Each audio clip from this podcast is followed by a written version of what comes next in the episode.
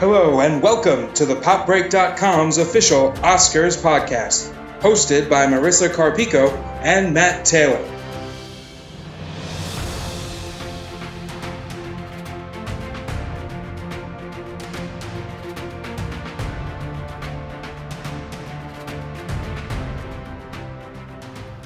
Hi everybody, this is Matt Taylor, it's T V editor of the pop break dot com, and you're listening to And the Winner Still Is, our Oscar retrospective podcast.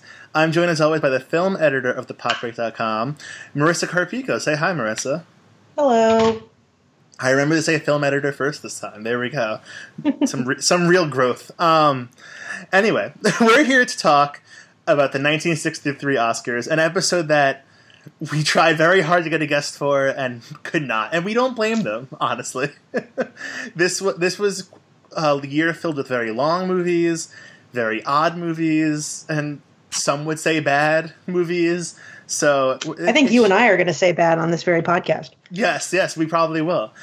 Um, so let's get down to it. Um, the ceremony was held on April thirteenth, nineteen sixty-four, and it was hosted by Jack Lemmon, which is just, as a side note, I think is very cool because he was in um, Irma la Douce, which is one of the films nominated for um, Best Actress and a few other films. So it's like, I would love to see actors who are like in the Oscar race on some level actually hosting. Like, that could be fun. I don't know. Um, and I just love Jack Lemmon, so you know, anything like that would be interesting. But um, it's it was a really historic year for the Oscars. It like the first black actor um, to win to win um, was won that year. It was the um, oldest acting winner at the time won that year. The and there were many records in terms of like how many nominated actors per um per for one film. So just interesting, weird little year for a movie with many movies that do not exist anymore, um, including I would say the Best Picture winner, Tom Jones, which I think I'm I'm gonna go out on a limb and say it might be the Best Picture winner that I think is least remembered. Maybe I don't know. It's like I forgot I, I like there I watched this film before, and I watched it um, kind of early in getting prepared for this podcast, and it was funny because at various points since then I've tried to remember like what won Best Picture that year, and I always forget it was Tom Jones. But um, this film is directed by Tony Richardson. It's based on the novel The History of Tom Jones, a Foundling by Henry Fielding, and it was a huge hit uh, at the time, the fourth most popular film of the year in the U S, even bigger hit in the U K.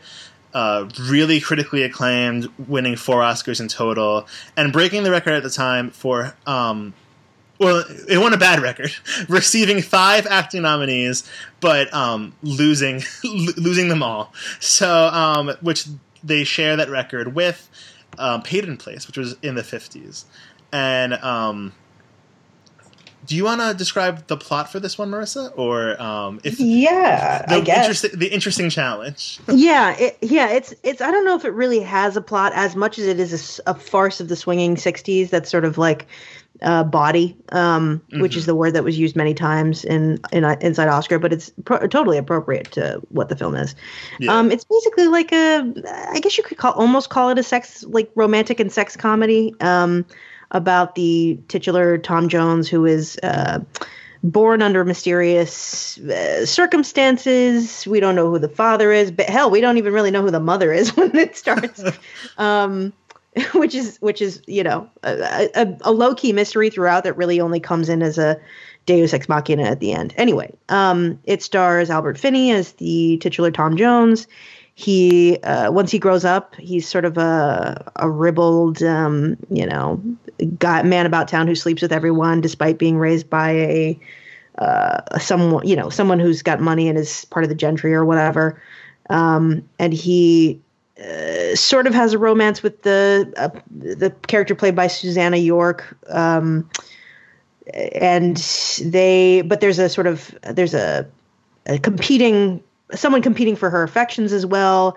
And in order to try to um, get the two of them away from each other and stop their, their romance from coming together, um, they, they sp- spread some rumors that he is worse than he actually is. Although he's, you know, he's pretty bad, but he's a well-meaning yeah. guy, you know, um, like he sleeps around, but that's kind of it. Um, but anyway, he has to sort of go on the road. He's disowned. Um, and then he gets accused of murder or something, something to which he's for which he's about to be hanged. Um, but then the truth of his patronage is revealed, and he is also revealed as not committing the crime. And, and it's just a comedy, basically. Um, it's sort of a loose plot. I mean, he sleeps with a lot of women. uh, yeah. The Susanna York character is the sort of uh, one he doesn't. I don't think he sleeps with her in the film at all. No, I, mean, I don't think so. She's yeah, she's the Sophie, pure one for yeah. Sophie Western is is her name. She's the good one. And then there's the prostitute who he absolutely sweet, sleeps with, um, uh, played by uh, what's her name? I just I just lost it. Um, Molly Seagrim is the name of the character, but the her, the the actress's name is Diane, Diane Cilento. Maybe that's how you pronounce that. I don't know. Sounds good. Yeah, I'm doing real going real Italian on it. Um, but yeah, that's kind of it. I, that's, it sort of jumps around. There's, uh, I don't know. It's, it's fine. Um, I watched it for the project, but yeah. Is there any, do you want to talk about how your experience with it first, or should I go into it? Uh, go into it. Let's go off. Let's, let's, uh, let's hear your thoughts. yeah. Um, I mean, I'm not going to be as mean to this as I was to basically every film in nineteen forty-one. If anybody's listened to that episode, um, but I, you know, it's fine. I think Albert Finney is pretty attractive in it. He's like twenty-seven. Um, so that was nice. But otherwise, I don't think it's aged well at all um, in terms of being watchable now. And I would say that's true of a lot of these films. So it's not like it's a sli- there's a it's not like it's much worse than most of them. It's just not. They're all pretty hard to watch, basically. Yeah. um, but it. I watching it, I do understand, and especially reading about it afterwards, I, I understand why it would be um, appealing at the time. Because realistically, especially in this year, you're looking at all these stodgy, um, really just uh, boring and, you know, hard to sit through specta- spectacle pictures from Hollywood. And this this comes in from... from Britain and is sort of wild and, and filmed very differently and, and not at all, you know, boring to watch, even if it is sort of slight, like it's a different, it's an indicator of where film was going um, and also where we were going culturally, and that it's like sort of free sexuality and all this stuff. And, and also, you know, Kennedy had just been shot. People wanted comedies. I totally get it, you know? Um, so I, I don't know. I think it's fine. I don't know if I'd ever, I don't think I'd ever watch it again, mm-hmm. but I wouldn't be like angry about it. Um, I don't think it's, I think it's definitely, like you said, one of the least remembered Best Picture winners of all time. And I think that's appropriate. But if you're looking at it specifically as part of this year, I, I'm, I'm, it's fine. It's fine.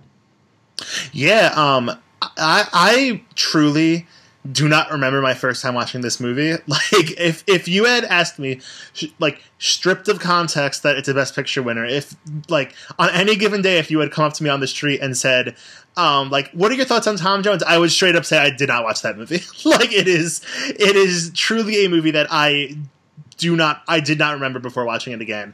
And, mm. um... I, I feel sort of similar similar to you. Like, it's it's not a great movie. It's not a movie that I particularly love, but um, I don't hate it while watching it. I find it somewhat amusing.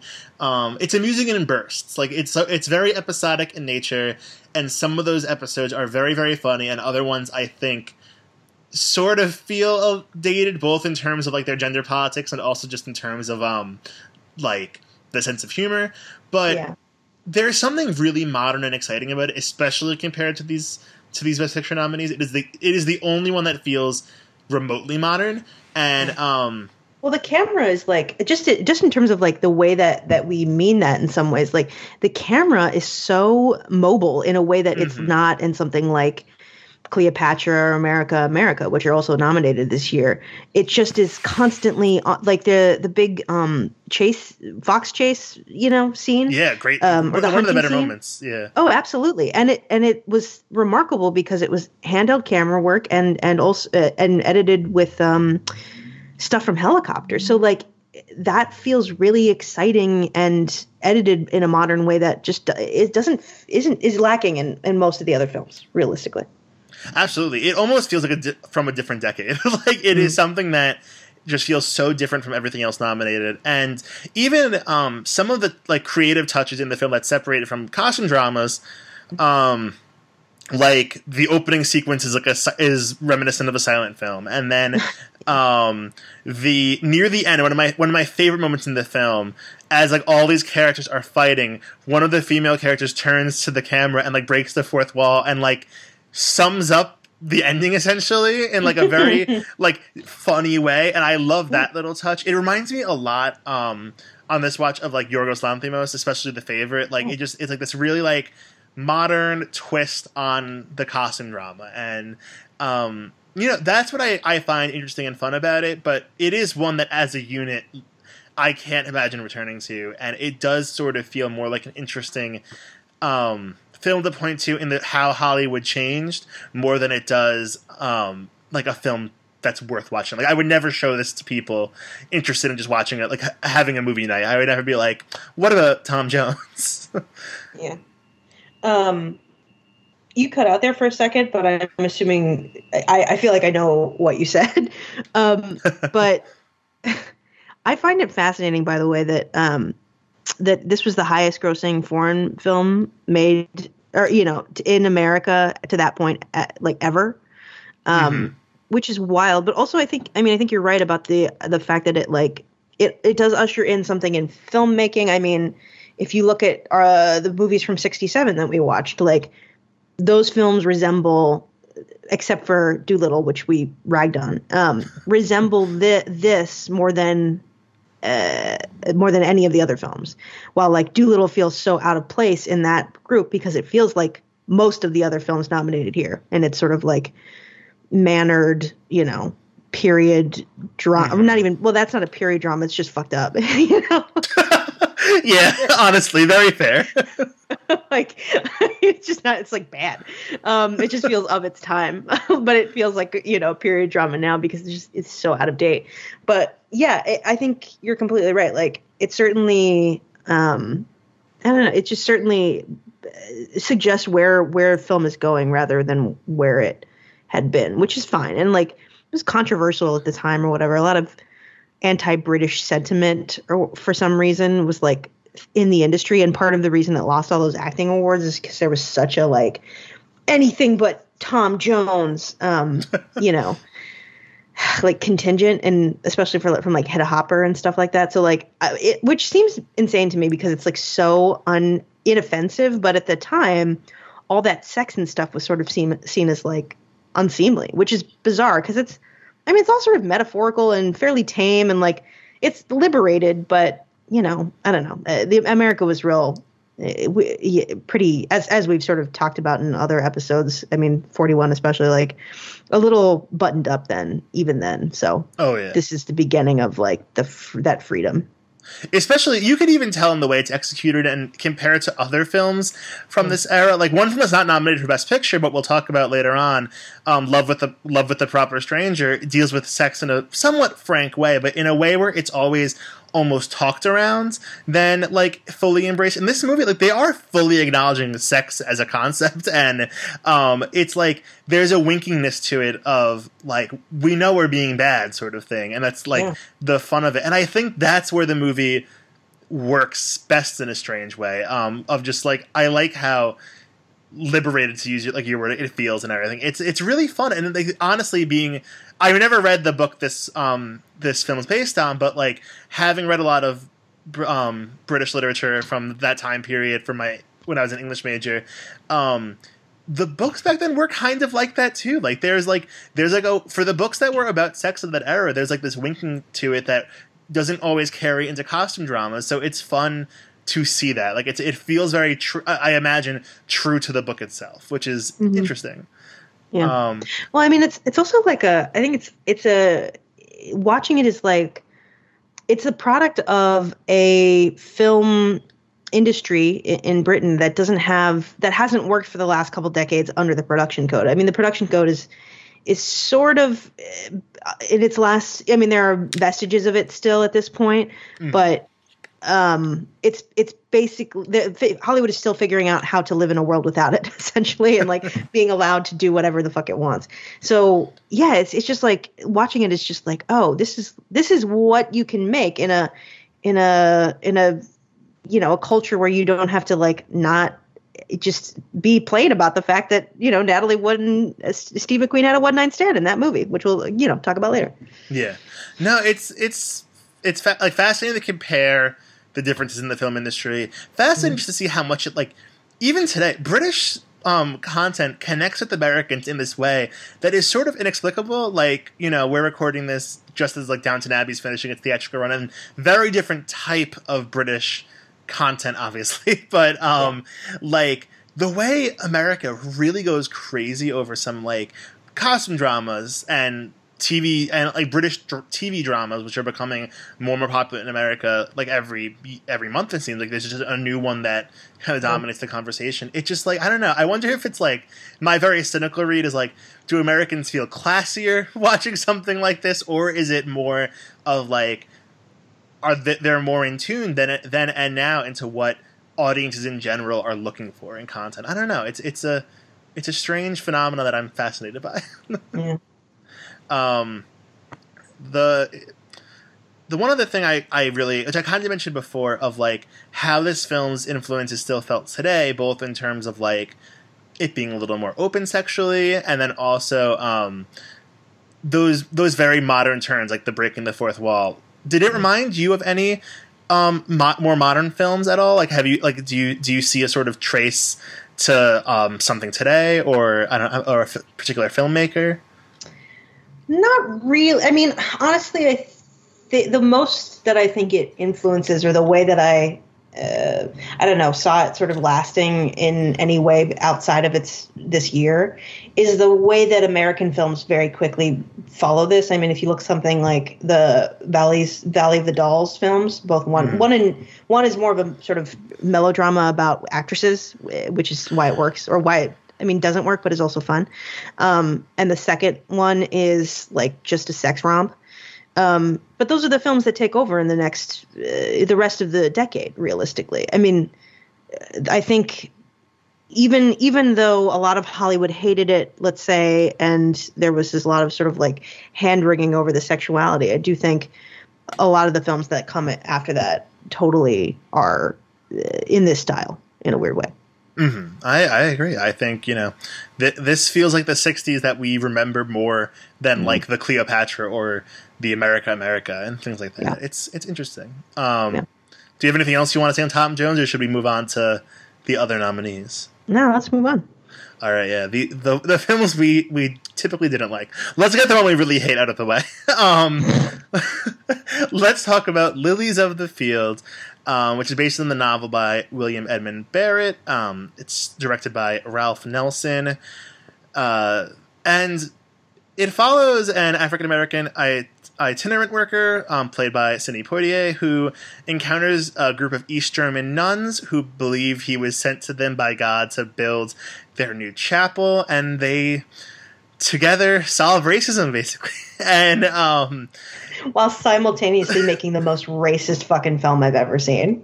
Yeah. Um, just two really interesting trivia facts that I found. I mean, the obvious trivia fact is that Sidney Poitier went on to be the first Um, black actor to win for um, to win an Oscar, um, which we can unpack later.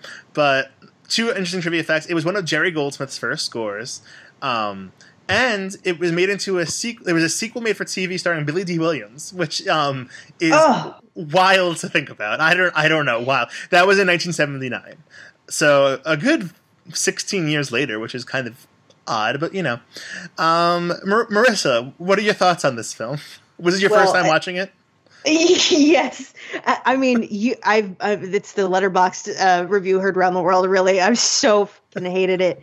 Like, it's just, I couldn't, I cannot believe this is fucking nominated for Best Picture. It's not even a good picture.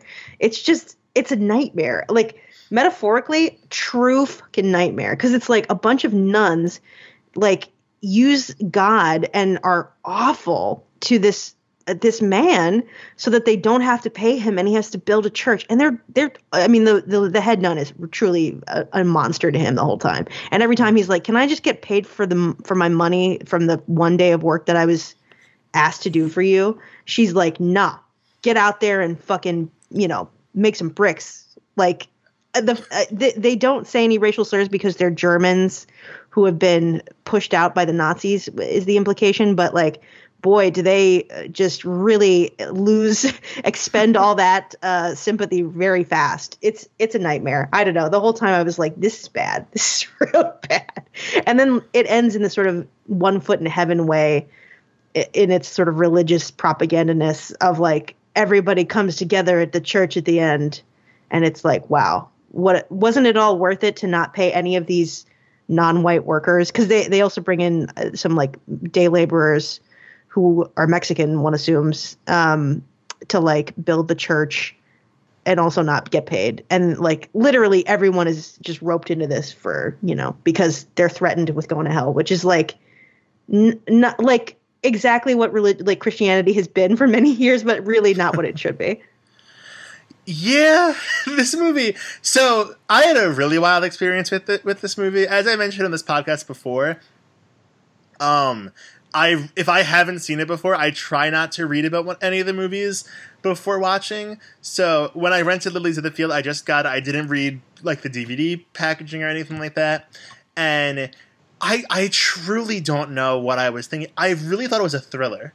Like, I when I started it, I really was like, oh, it's like a thriller, and Sidney Poitier won the Oscar for it, and I'm watching it for about twenty minutes, and I'm like, when is the thriller stuff going to start?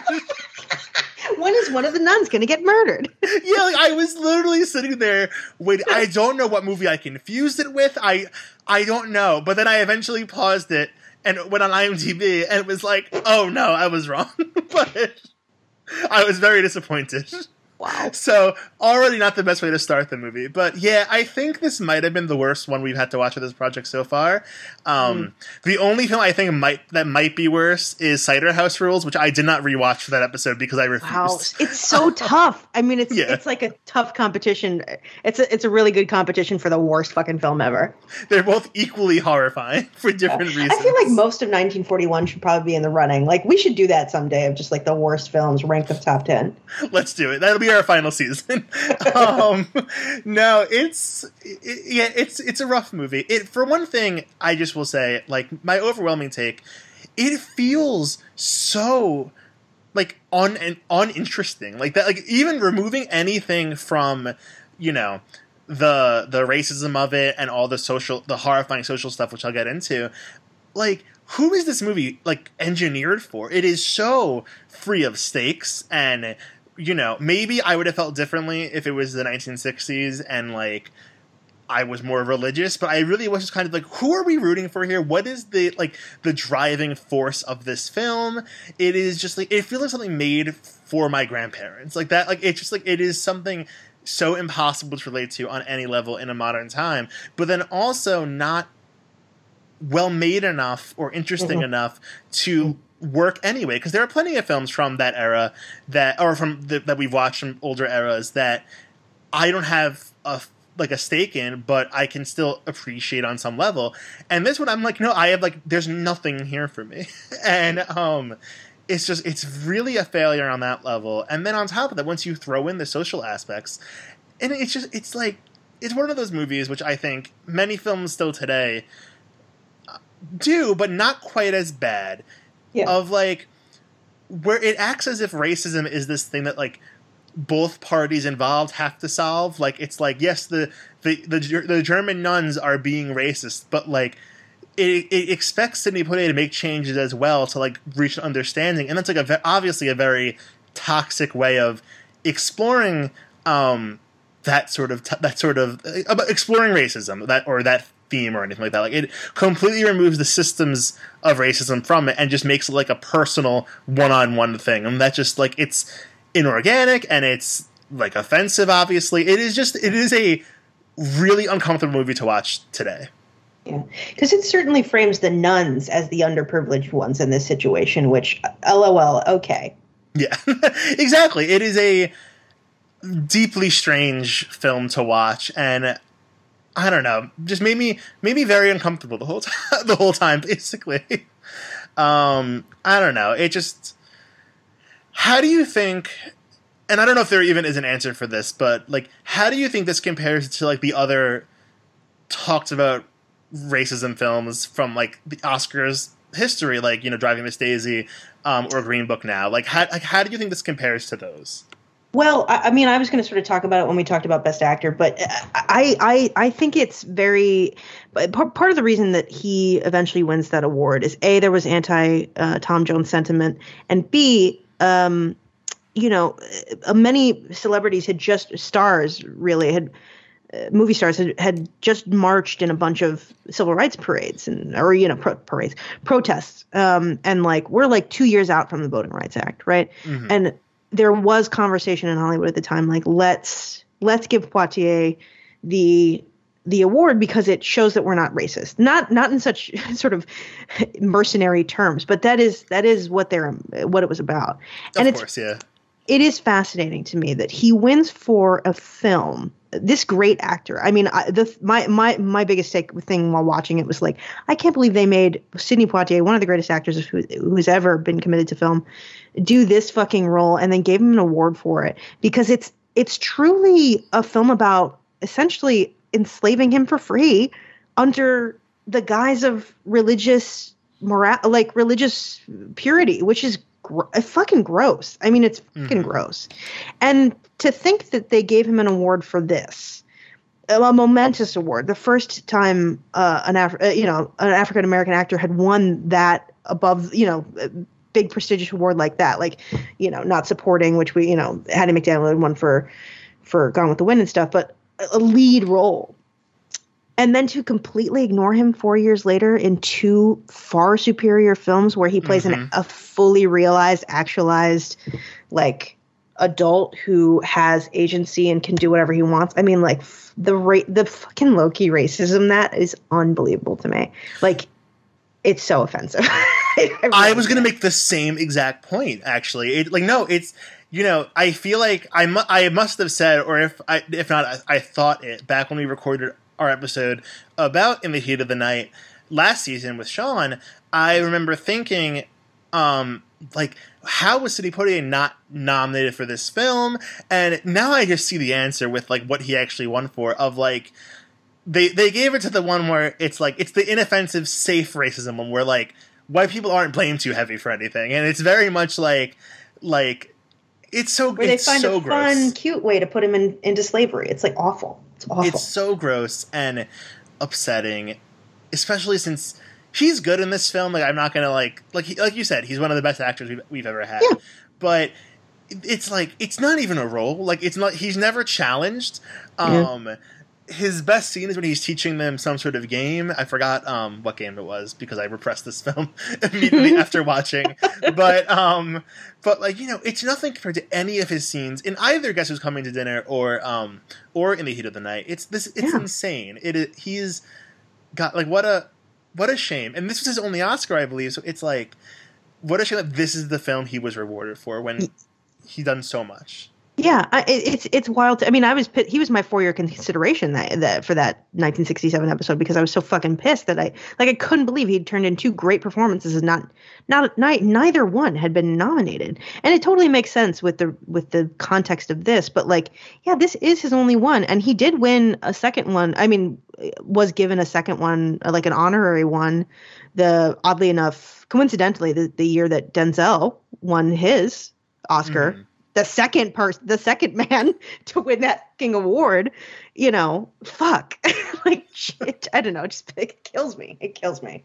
Like it, it's like this movie gets to live on because he won the award for it, and it's a piece of history. But like, what an undeserving piece of shit. It's deeply upsetting, and I don't know. I'm, I'm, like, I'm happy it has sort of left. Film, con- the film con- um, culture and conversation in the time since then. Like, I feel like In the Heat of the Night is far better remembered than this movie, oh. and it really, it really is like the historical aspect of it is that he won, which I guess is the best legacy for this movie to have. But it's, it's a really toxic movie. God. Um, it was adapted into a Broadway play, which I find, or Broadway musical, which I think is hysterical because that makes I, sense. I'm sorry. I dr- just jumped out my window. I'm dead now. That was, it, it's, it's deeply upsetting. Horrible movie. Watch In the Heat of the Night instead. Do you have anything else to say, or should we move on? Please, let's move on. Okay. Let's move on to the other one that I feel there's just, like, it's, there's not much to say. I don't know. America, America, directed by Elia Kazan, inspired by the life of his uncle. This film follows a Greek man, or, like, young man, I don't know, like, early twenties maybe, who um, is li- um, played by... I'm not, I'm not even going to try, sorry. No, it's like... I think it's, like, Stanis Giolellis. Or Stathis Giolellis. Sure. sure. Um, who flees his village in the midst of the Armenian genocide to um, try to make it to America. And it's a long odyssey. Um, his family's depending on him. And it... There, there are many obstacles along the way, to say the least. It It's a very long film. I think it's three hours, maybe a little longer. It's like and six minutes short of three hours. Yeah, it's it's it's it feels longer. No offense yeah. to this movie, but um, it's a it's a hazardous journey, and it really, it, all jokes aside, like, it is a very interesting portrait of the immigrant experience, and um, it was filmed on location in Turkey and Greece. And a very notoriously tough shoot, which is it shows. Like, the movie, like, looks incredible amongst, like, all things aside. Um, I saw this at the New York Film Festival um, this year. They had a retrospective of, like, really well known um, or really well like famous films, like films famous for the cinematography. Like, the whole retrospective section of the festival was around that. So I saw. I saw America, America there, and it was a, it was on, it was like an on film, very, like, a really interesting, um, somewhat grainy, but, like, amazing print of the film, to be honest. Mm-hmm. And that was sort of the best way for me to see this, because I know if I watched this at home, I would have fully checked out, like, after hour one, because it is a, it is a very, I, I, I like, I don't know, I don't want to say boring, but, like, it's a, It is a movie with some structure problems, I think. It is, yes, yes. you know, like like I mentioned, it is about how hard the immigrant experience is, and this this main our main character Starvis, um, which I'm probably mispronouncing too, but whatever. Um, his journey to um, America, he got to many thieves. He briefly loses much of his money, and he has to, like, work for his uncle, and he's trying to marry into um, a richer family in, in order to get money to go to America, and you know. You can only watch the same thing so many times, and no matter what direction the um, the episodes took, it always boiled down to him being gullible and then being victimized by somebody and being, like, set back and then eventually progressing forward and forward. And I think they really could have cut down, like, two or three of those episodes. It is a very long movie that really does repeat itself, and I found...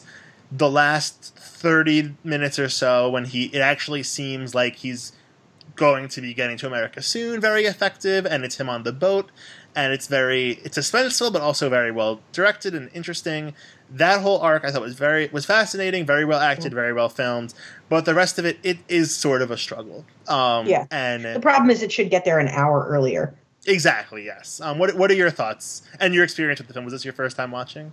Yeah, first time watching it, I watched it at home, and I, I certainly checked out um, during, unfortunately, one of the early um, th- times that he gets sort of railroaded, when that um, that fucking, like, pauper is just screaming at him for what feels like two and a half hours, but is obviously mm-hmm. not.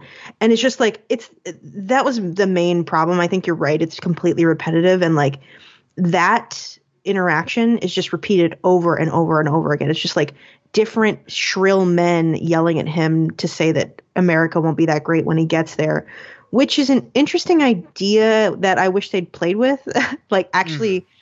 you know, there's a little bit of it. I don't know. There's a little bit of it late, very late in it, but, like, um, it just never happens. And, like, it's, I don't know what I, I, it's, I don't know. It's me- message about why it's called that, and also, like, what it's ultimately trying about to say about the immigrant experience is a little, I don't know, uh, tough to call, like call out of everything that happens over the three hour runtime. It is well shot, but I think one of the major issues for me is that, um, like Gialellis has he, it, the whole movie depends on him sort of selling all of, all of what happens to the character. And I think he's just a shitty actor. Like mm-hmm. he's just not strong enough for it. And it really hurts the film.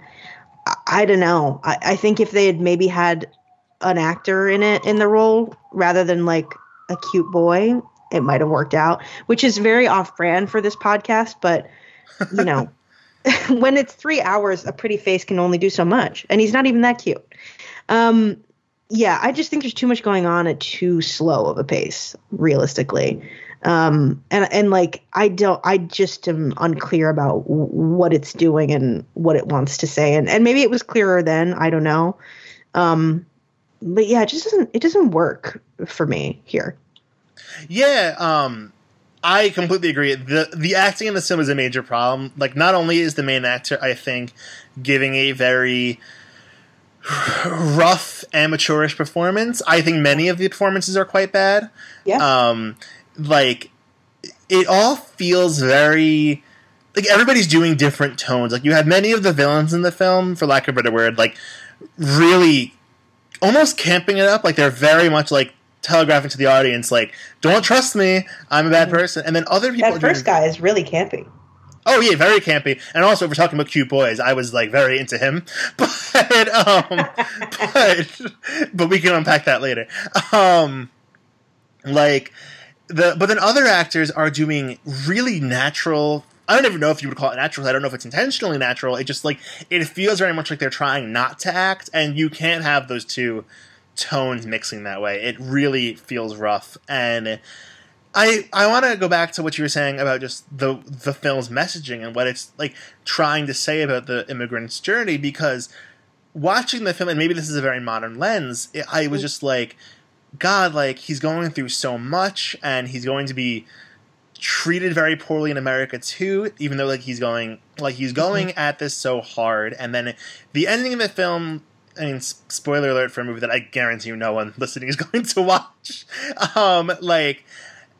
He gets there and it, it ends up like he gets he gets a working class job, and I read that scene and I'm like, oh my God, like he like it's this m- movie that is rough in, on some levels, like it's like it's like God, like w- like we treat immigrants so poorly, basically. And then the movie sees to package it in this way of like, what an inspiration, and I'm like, I don't know, maybe it's a modern lens, but it like to me I'm like, God, like we have to do better as a nation, and the movie is like very much like.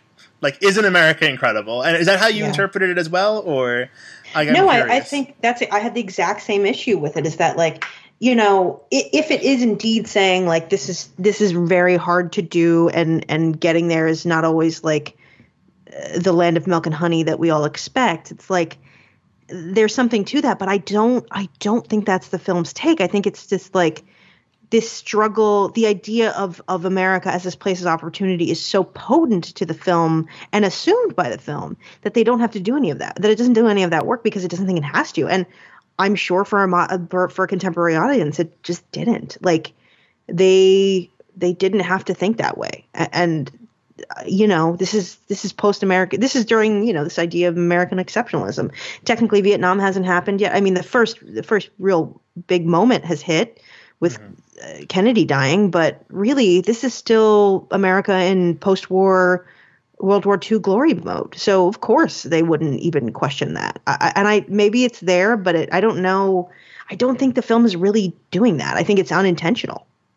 Yeah. I think a lot about one of the threads near the ending, which I think is one of the stronger threads, all things considered, where he's on the boat and he's sort of like having an affair with a woman on the boat, like a rich woman. Mm. And, um, like, of course it ends poorly, and it looks like, like the spouse, the spouse finds out.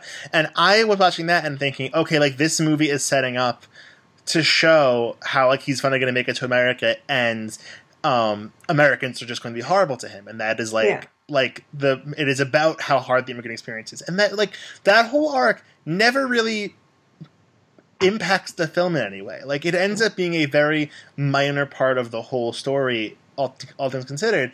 And, you know, maybe I'm applying too modern of a lens of, like, like wanting to um, frame the immigrant experience in this way because of, you know, it's the immigrant experience is sort of all we talk about in America in twenty nineteen. But, mm-hmm. um, and maybe that's not fair of me, I don't know, but it is just, like, it is this movie where I just watch it and I kind of see it. I'm like, this is how America got to how it is. I'm like, this is how we frame immigrants, immigrant stories. And yeah. I don't know. It's a, it's an odd movie to watch, but I do think it it's worth watching in bursts. Like, there are some threads that really work. I just think it is one where it's like, fast forward. If, if you find it repetitive, just fast forward to the next arc. Yeah, skip that entire first thing where he loses his family's money. It's so bad. Yeah, just like, just screenshot the guy. Um, and um, what did you think of the thread that really takes up the most time where he's trying to marry into a rich family? Um, I mean, I think it's ideologically interesting. I, I think he's a bad actor, so it doesn't work. Mm-hmm. Um, she's the girl that he is maybe going to marry is interesting in that one scene in the bedroom. Yeah. Um, but yeah, I, I the father character is just like literally the same character we've seen for the last two hours. So it's like, wrap it up, you know? Um, mm-hmm.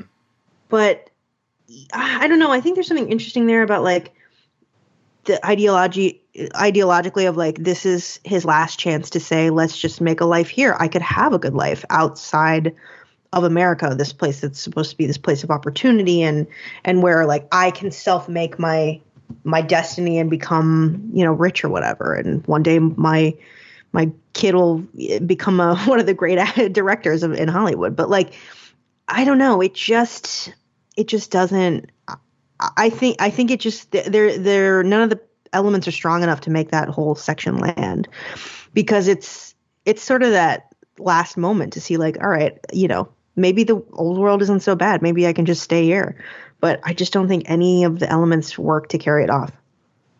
I agree. Um, I like that thread for in bursts, but it falls apart because a like you said, the father is a um. Like, it's the same archetype we've been seeing. He's incredibly over the top, and it only sometimes works. Because, I mean, like, we all know men like that, I think, in very, like, um... Sure. Yeah, but, like, in, like, um, patriarchal houses. But, um...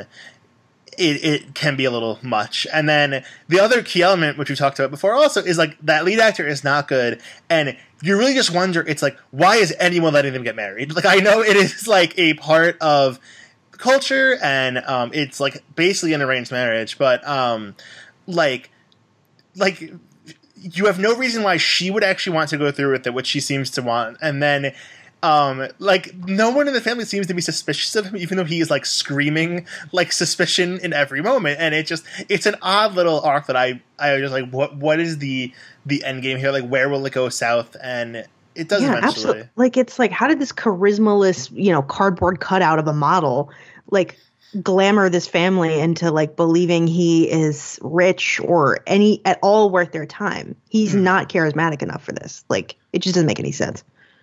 It's a shame. A weird, interesting movie that I'm shocked is, like, somewhat forgotten, but I don't mm. know.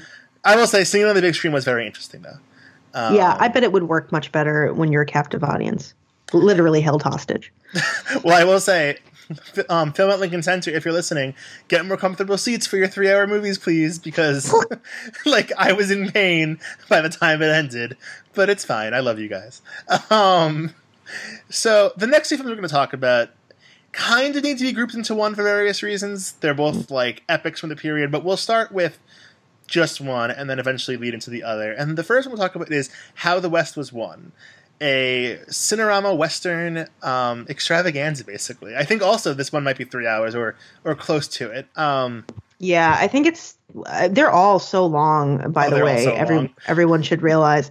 Lilies of the Field is at least blessedly short. But, yeah, How the West Was Won is two hours, forty-four minutes.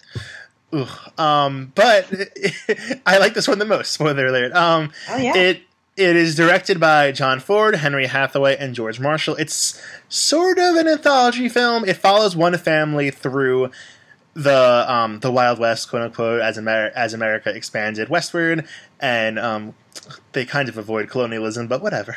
um, they don't really talk about that part in this it film. Is, it is low key all about Manifest Destiny, though. It's worth noting. It is. Yeah, it is a very, very sanitized version of history. You need to accept that going in. But um, it follows one family, and it has many stars popping in and out. Gregory Peck, Debbie Reynolds, James Stewart, many more I'm forgetting. Narrated by Spencer Tracy. And it, it was originally being developed as a t- TV series, I read, which I think makes sense in some level, but I think it works very well as a film. It was the second highest-grossing film of nineteen sixty-three. Um, Marissa, what, what are your thoughts? Um, I, I mean, it, I think it's, I think it's too episodic, um, for one, uh, but I do absolutely wish I had seen it in a wider format than my television.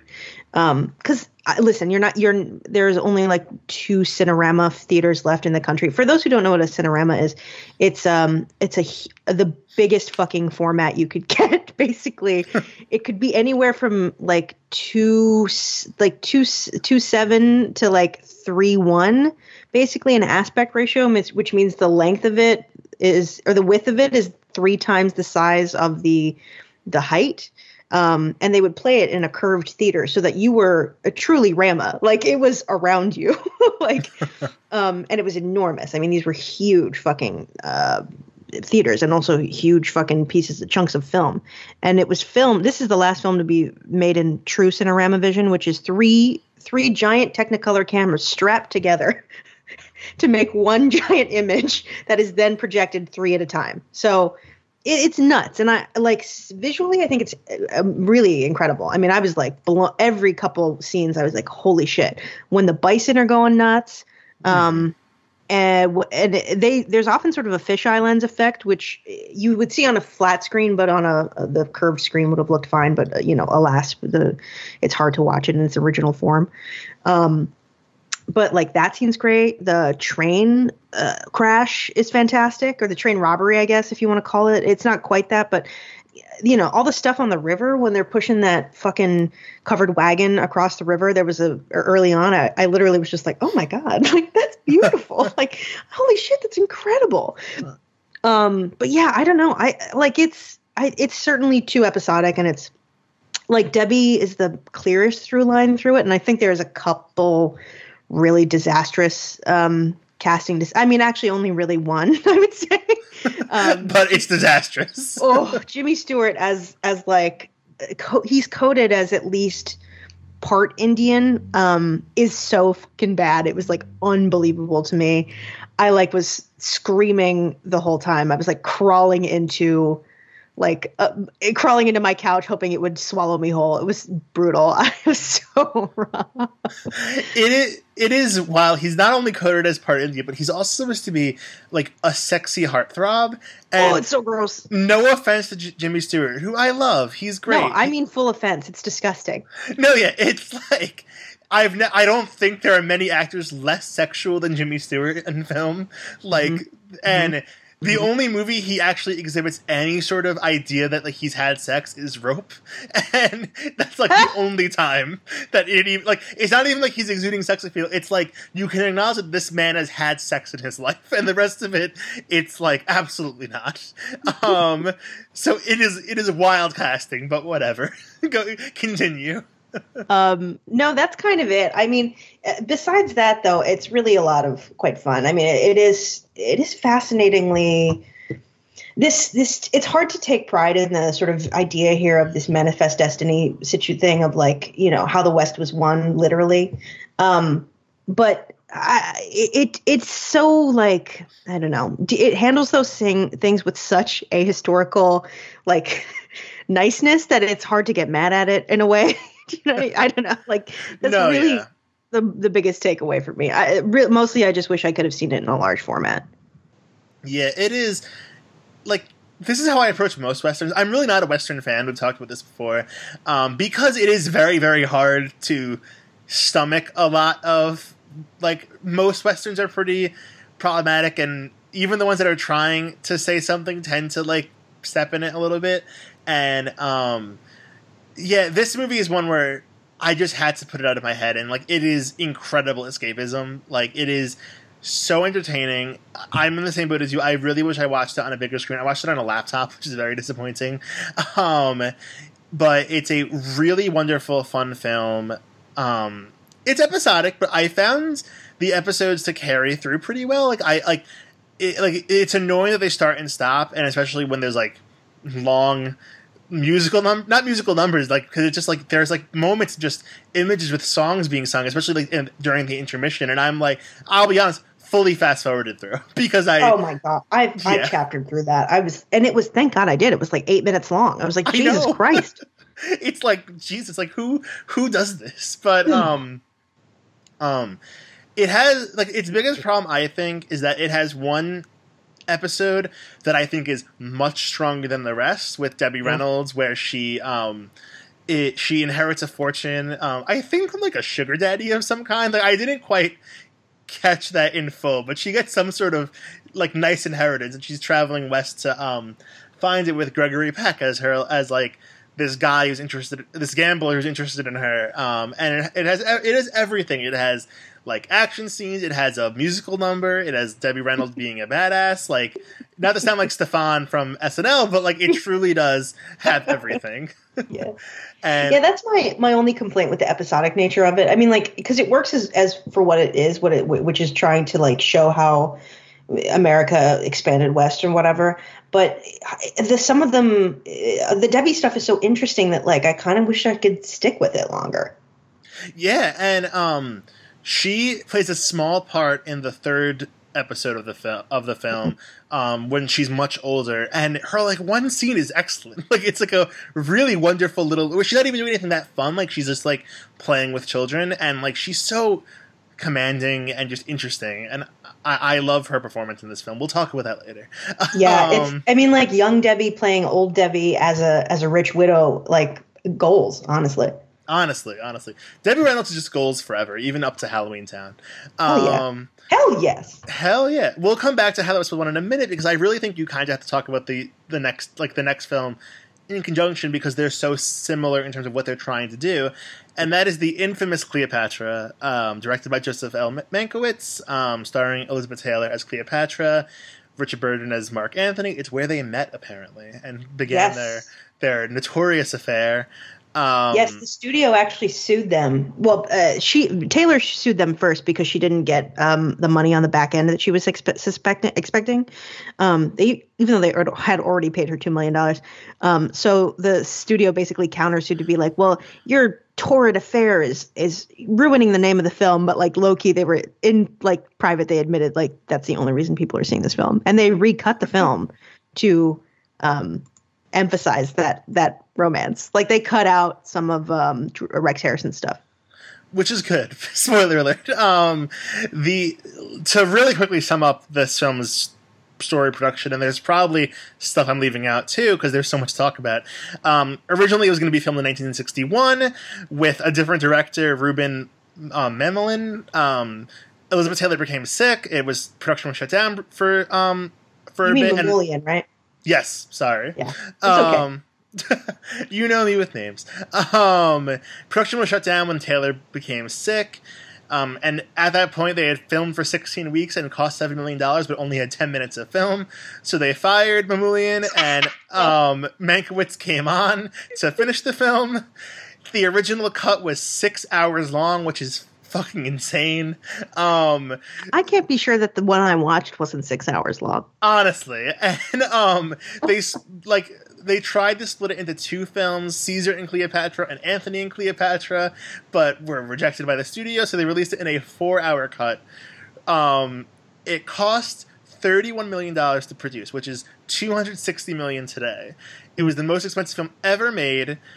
And um, it actually led, somewhat sadly, to Marilyn Monroe's last film, Something's Gotta Give, being canceled mid-production. Um, and the final gross was fifty-seven point eight million dollars, which is four hundred eighty-four million dollars today. Yeah. Which means it didn't technically make back its, its like, production costs and marketing costs, apparently. Yeah, it's like some like you. They always say like the true measure of success is if a movie does two point five times its budget, and is it not? Yeah. um, I think. I, I mean, it, like it almost bankrupted twentieth century fox. Yeah, it truly was like a disastrous film at, at, on some level, and received mixed reviews at the time, even though like it's been pretty reevaluated. Um, yeah, there's a lot to unpack with this one. Um, Marissa, what are your thoughts? I'm very, I'm very curious about, like, we, we both love Elizabeth Taylor, so I'm curious. Yeah. Well, I've been on a real journey with this film because I saw it years ago um, in a theater with uh, a couple friends. Um, I would think it's worth noting that the person who originally showed it to me framed it to the two people who hadn't seen it in the room, me and the other guy, um, that it was better than Titanic because because he hates Titanic. And all right, halfway all right, through, this dude. yeah, halfway through, I was like, "You're a lying fucking bitch," and I never want to hear you speak ill of Titanic again. This is far better. And he was like, "Yeah, it's not very good."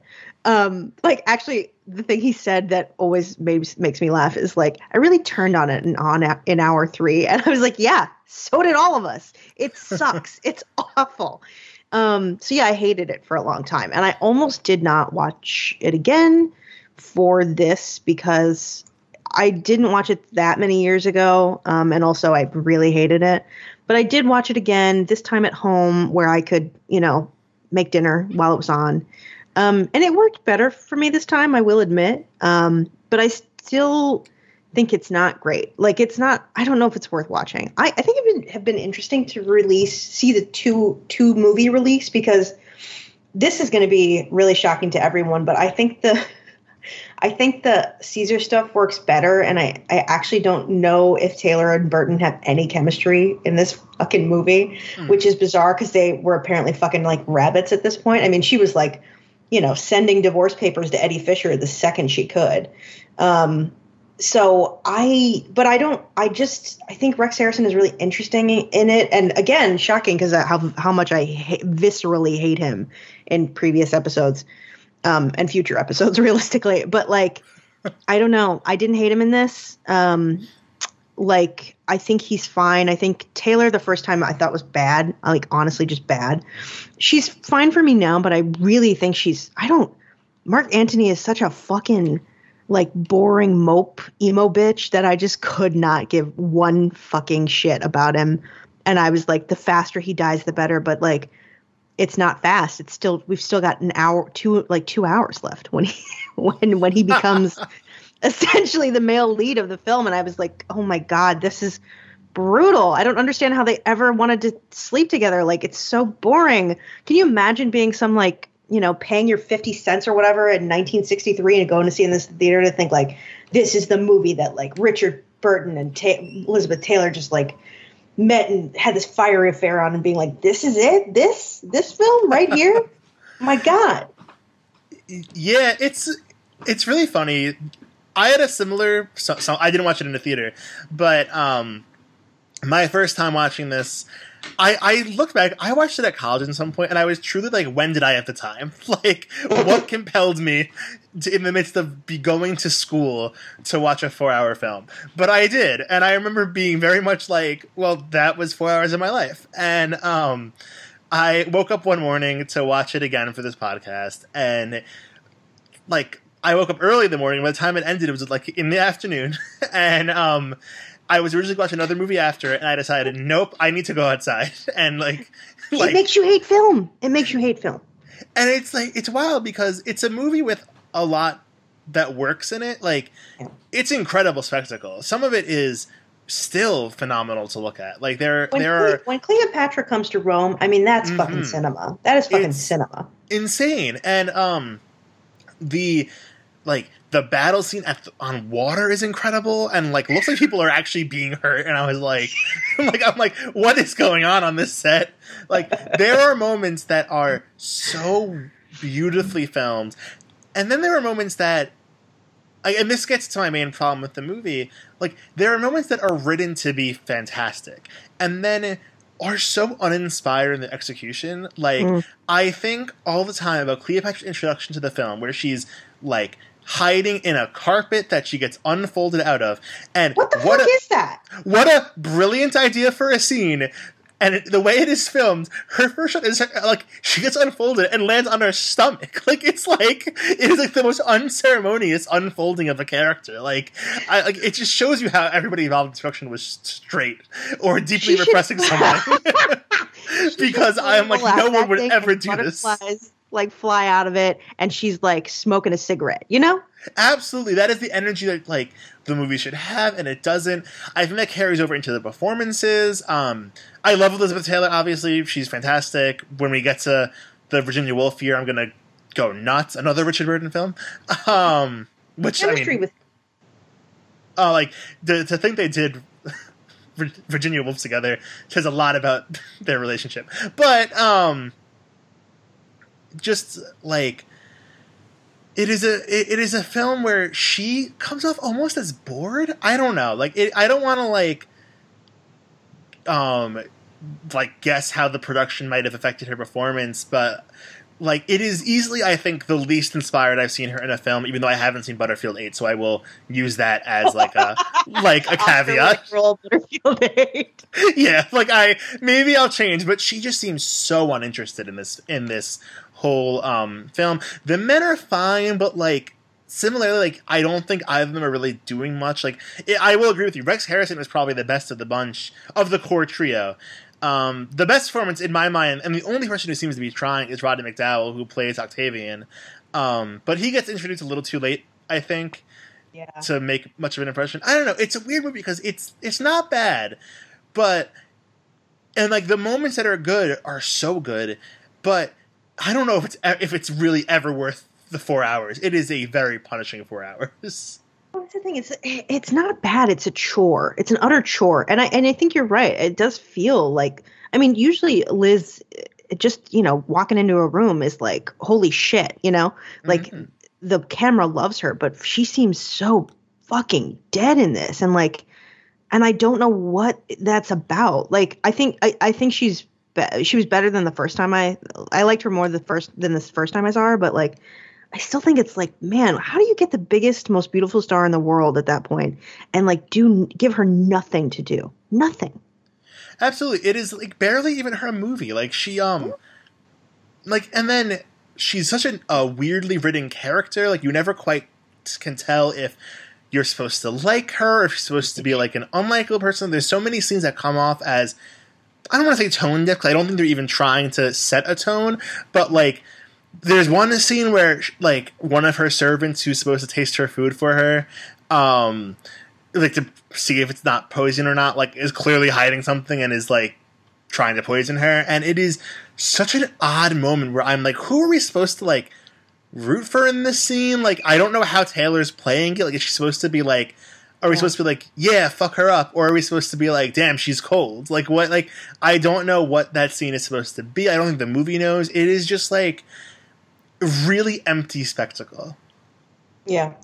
Yeah, like, I don't, I can't tell if the movie wants us to think she is, like, a villain who ruined these men's lives, or, or like, a conniving bitch, or, like, you know, awesome. And, like, obviously, I, I, I, I would, am always going to side with, you know, Cleopatra and Elizabeth Taylor, but, like, yeah, I don't know what the film wants me to, what is, what does the film want from me? Like, what is it eliciting? Absolutely. Reaction.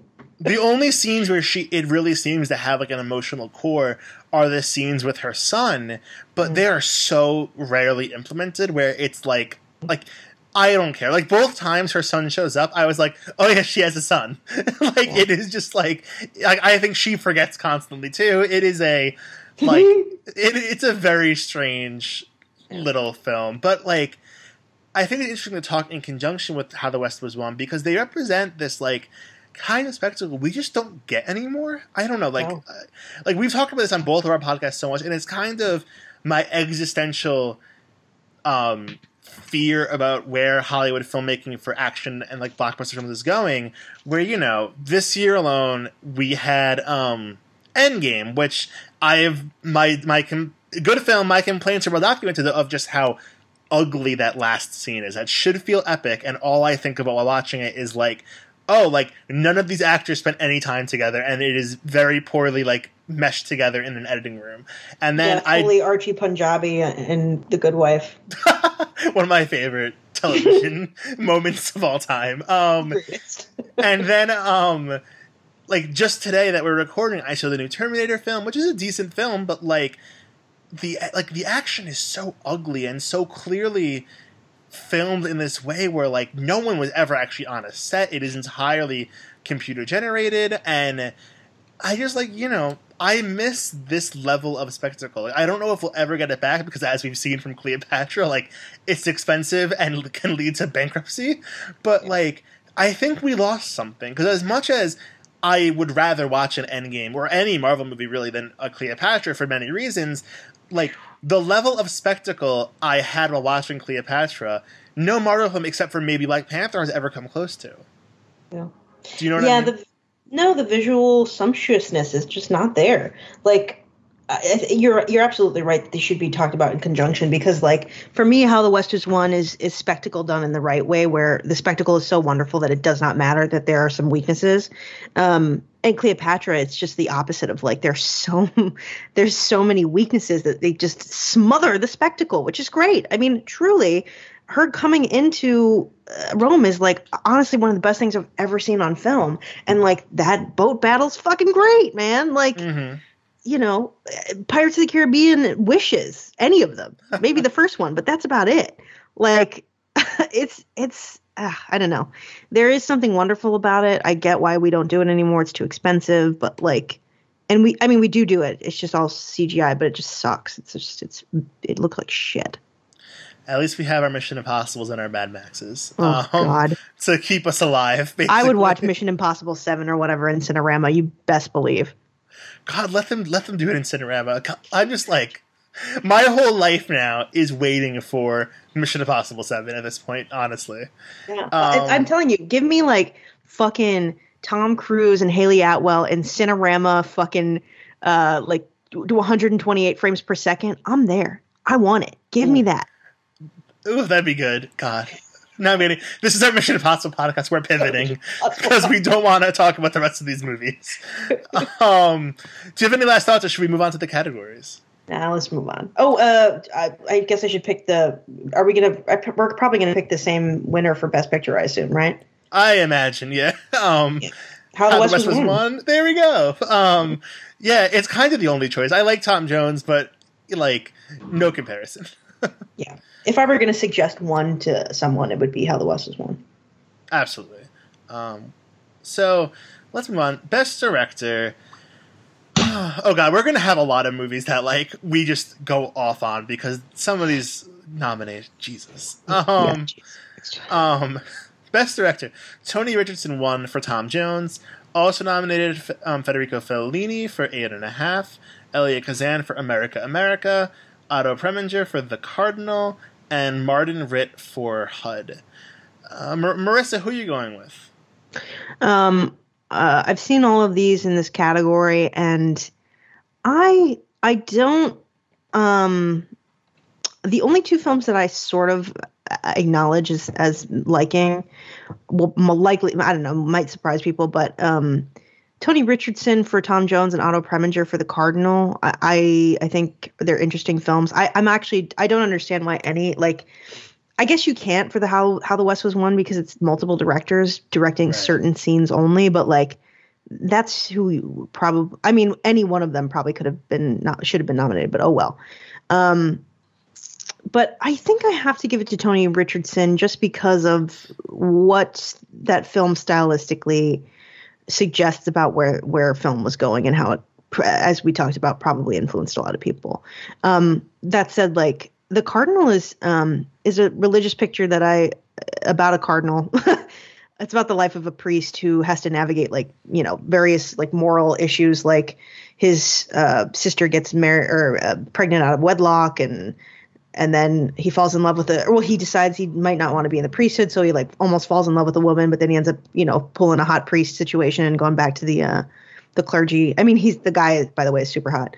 It's Tom uh, Tryon. But, um, yeah, I, I like, that's a very good looking film cinematography wise and, like, direction and the way it's put together. But, like, I don't know. I think of this group of films, Richardson's film is the only one that feels like it's pushing the the genre or the, you know, the the art form forward in any in any way at all. Yeah, I I really wish I could have caught The Cardinal. It's very hard to to find, and I thought it was on iTunes, but it turns out it's only available on iTunes Canada, so which I learned too late. But um, yeah, I had to borrow a friend's D V D.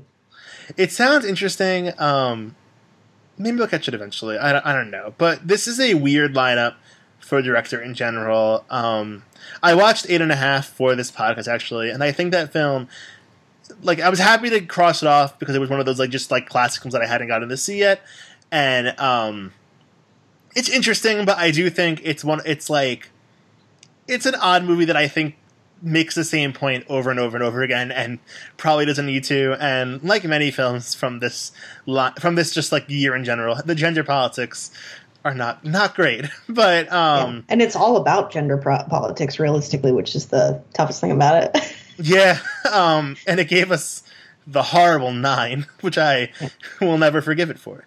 But yeah, it um, it does. I mean, I will say Nine. I think I've said it on the podcast, has one brilliant scene, and that is Fergie doing a. Uh, Be Italian. Which the Eight and a Half version of is wild and so different from Fergie's incarnation of that part. But yes, this um, podcaster was quite disappointed. um, but the um, I, I'll go with Tony Richardson as well. I think Eight and a Half, like Fellini is his directing is very strong, and there are some scenes that are very effective in that film. But um. I agree. Tony Richardson just, it's like what he's able to do with Tom Jones is so in- influential and feels so like punk rock in a weird way for that yeah. genre that I, I respect it. I, I, I love that win actually. Yeah. Um, all right, let's go, let's go to the boys. Let's do actor. Um, as you mentioned, Sidney Poitier won, making him the first black actor to win an, an, um, an, an Oscar. Also nominated Albert Finney for Tom Jones, Richard Harris for this this Sporting Life, Rex Harrison for Cleopatra, and Paul Newman for H U D. I think we've seen all five of them, each of us, right?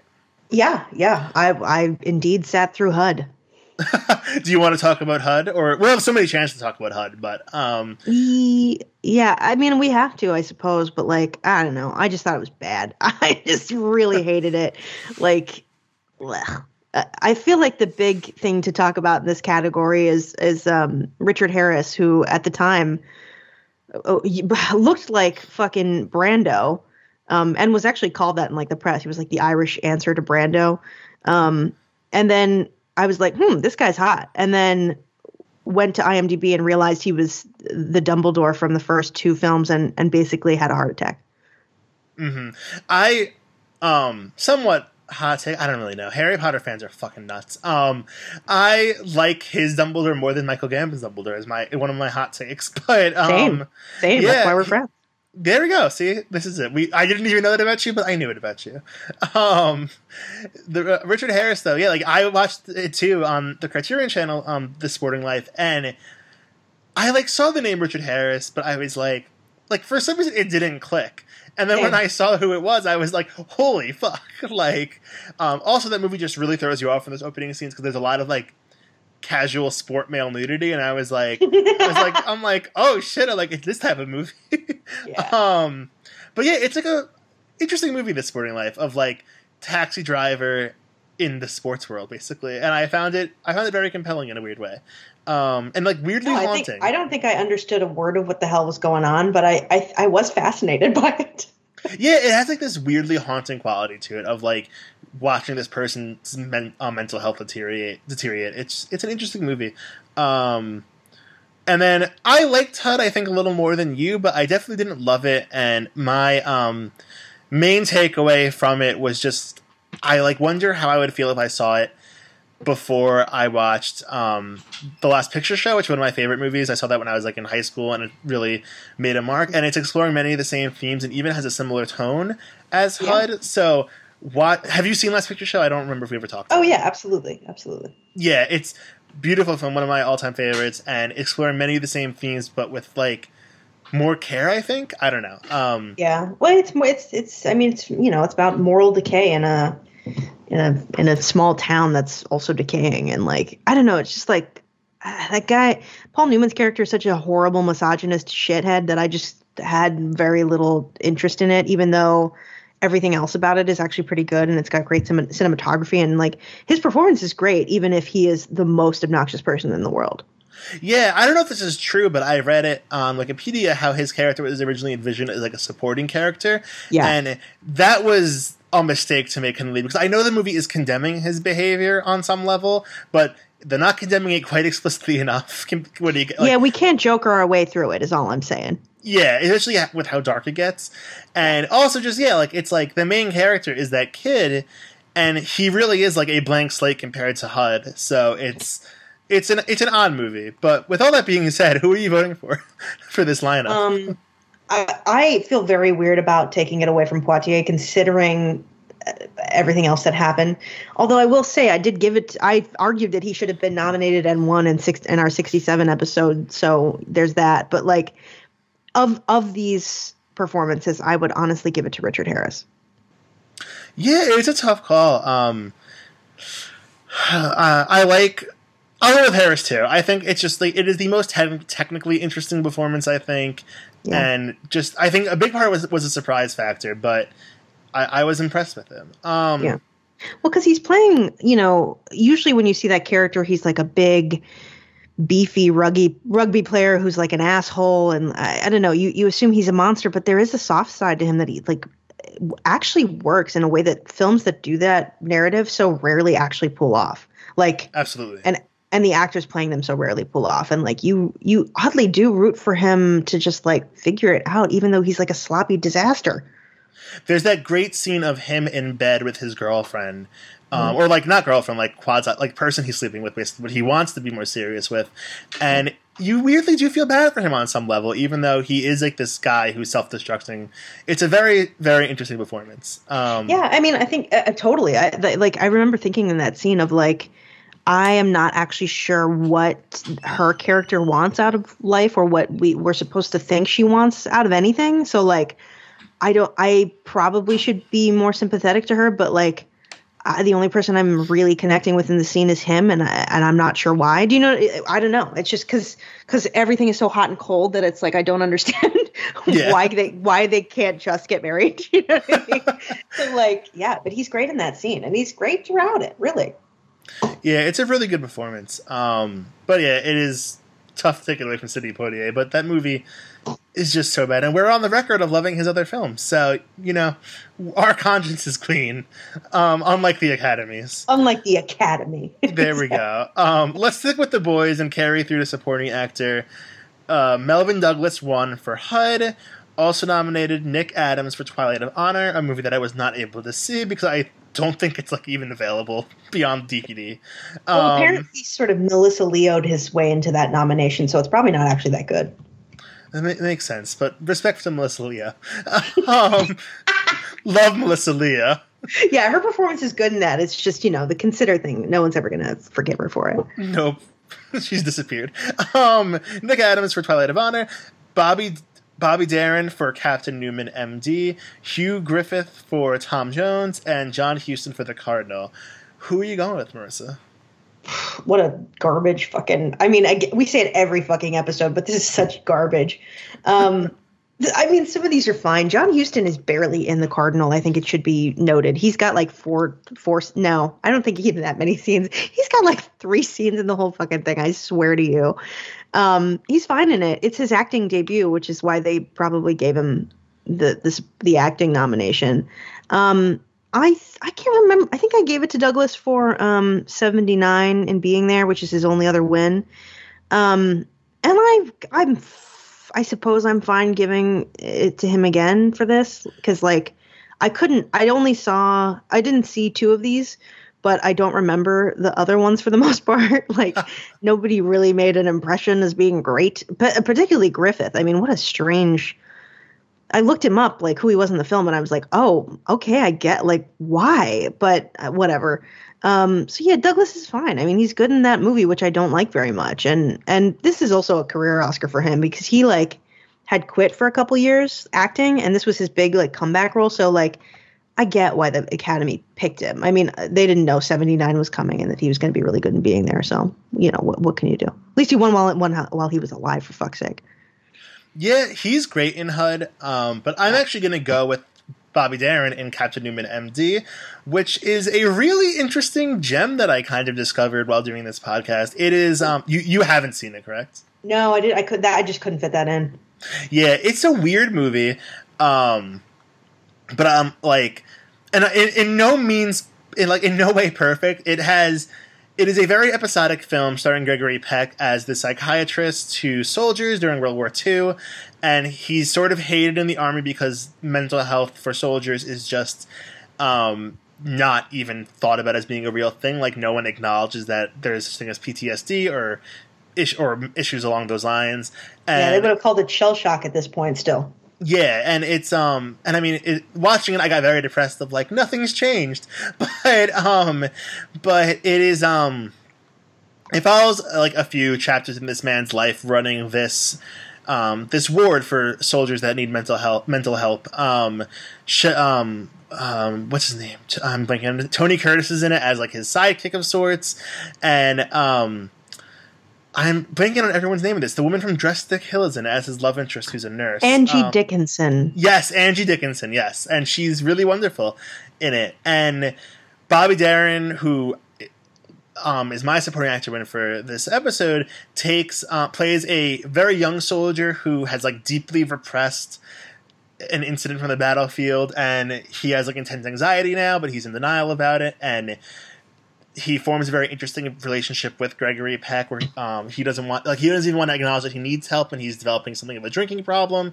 And it's a really effective chapter that sort of is, like, the most emotional of them all. And Bobby Darin's wonderful in it. It's like, it's a very powerful performance that, uh, in a film filled with many, like, interesting performances that kind of veer comedic. And, like, so, um, Tony Curtis's entire Um, character is very comedic, but then you have this arc with Bobby Darin that is very strong and very emotional and really won me over. The, the, again, the movie had some problems. It, like, you know, mental health was, like, not valued back um, in the during World War Two and even in the sixties, really, but, like, Um, they, it's very old school in what they think will help a lot of these men, and there are some arcs that veer a little misogynistic, and um There, like, it definitely has some uncomfortable moments along the lines, but it the more episodes work than don't. I think it's aged a lot better than something like MASH, like the film, not the T V show, which mm. like the film MASH is incredibly sexist, and I think this movie... Oh, yeah, I really did not like that film, boy. Yeah, it's like, at least this film is definitely has problems, but it never gets to this point where you're, like, so physically uncomfortable that as I was during MASH. But yeah, Bobby Darin, like, really wonderful in it, and especially in this weak fucking year, like, I'm happy with him winning, even though Melvin Douglas is also great. Yeah, yeah. God, what a terrible year! Supporting actor is always the worst, the worst category. It's always. I mean, it was really bad in the previous year. Let's not forget, like, R I P No, don't rest in peace. nineteen forty-one Eat shit. But like, eat shit. Yeah, I don't. It's. It's true. I mean, the more we do this, the more it's it does really seem to be true that supporting actor is always the worst fucking category. Absolutely. Um, but let's go to a category that I think might be worse. Um, sorry, sorry, ladies. Um, oh, yeah. Let's go to supporting actress, which, you know, as a queer man, supporting actress is an incredibly important category to me. Not um, this year. Not this year. What a shit show of a year. The the winner is Margaret Rutherford, who um, was in the V I Ps, which we will talk about. Oh. She is became, was the oldest winner at the time. Um, also nominated was um, Lila, Lilia Scala from Lilies of the Field, and then three of the actresses from Tom Jones: Diane Cilento, who plays Molly Seagram, Edith Evans, who plays Miss Western, and Joyce Redman, who plays two roles, Missus Waters and Jenny Jones. Um, Marissa, who are you going with on this one?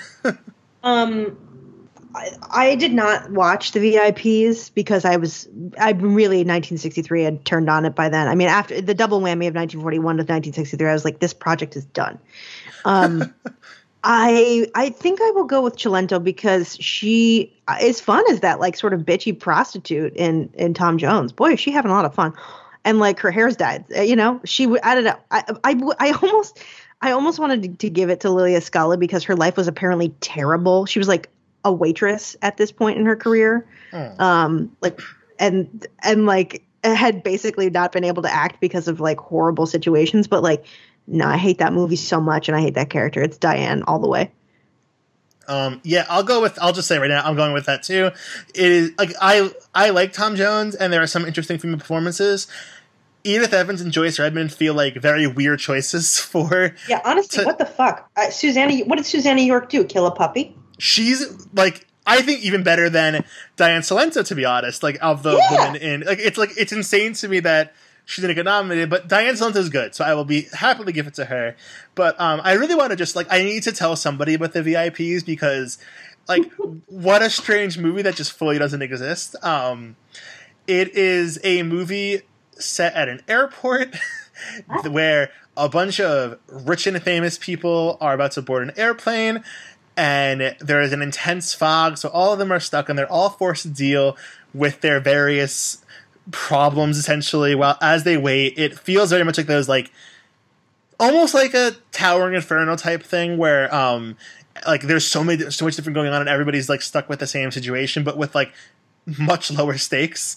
And um it's another Elizabeth Taylor, Richard Burton film where Elizabeth Taylor is playing an actress who's about to run off with her um, lover to America. Oh. And um, yeah, and Burton is her husband who oh. she's trying to run away from. But because there was no airplane security um, at the time, he's able to get into the airport and because of the fog, catch her and like try to convince her to stay. So that's the main wow. arc. And wow. yeah, there's lots of. You know, the studio rushed that picture through to get released that year because of all the controversy. But yeah, wow, that's incredible. It's insane. It is an insane film. Um, so that, that's the main arc, and it's the one that takes up most of the time. And it's almost insane that they even bothered to do other subplots because they don't even care about them. But the weirdest thing about this movie that stuck with me is that like the other subplots in the film are basically strictly comedic. There's one. Of starring Maggie Smith, uh, a very young Maggie Smith, which is hysterical because she looks obviously like in her twenties, but like she has that Maggie Smith voice still, and it's like yeah. like disorienting to watch basically. But um, but she plays like a secretary who's in love with her um, um boss who's about to commit some sort of like financial crime, and she's like willing to like go to jail for him and everything like that because she loves him so much.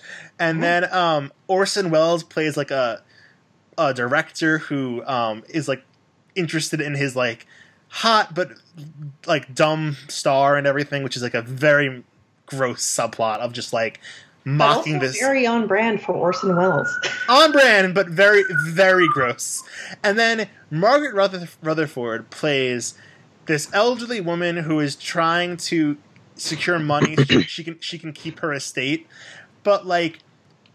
It's a strictly comedic part where, she, like, the whole joke is just that, like, she's dumb, basically. It is, like, like the the best way I could describe it, and, like, this is how my brother watched a few scenes with me, and, like, we came to this conclusion, and this is a weird callback, but, like, she's basically Amelia Bedelia, like, the, ch- the children's book, wow. where, like, she takes, like, everything very literally, and, like, there's one scene where they're on the plane where um, they're like, please put on your seatbelt. And she's like, I for- I didn't bring my seatbelt with me. And they're like, no, it's here. And she doesn't, like, connect that it's, like, on the chair. And it's, like, this whole, like, drawn-out joke that's very much not funny.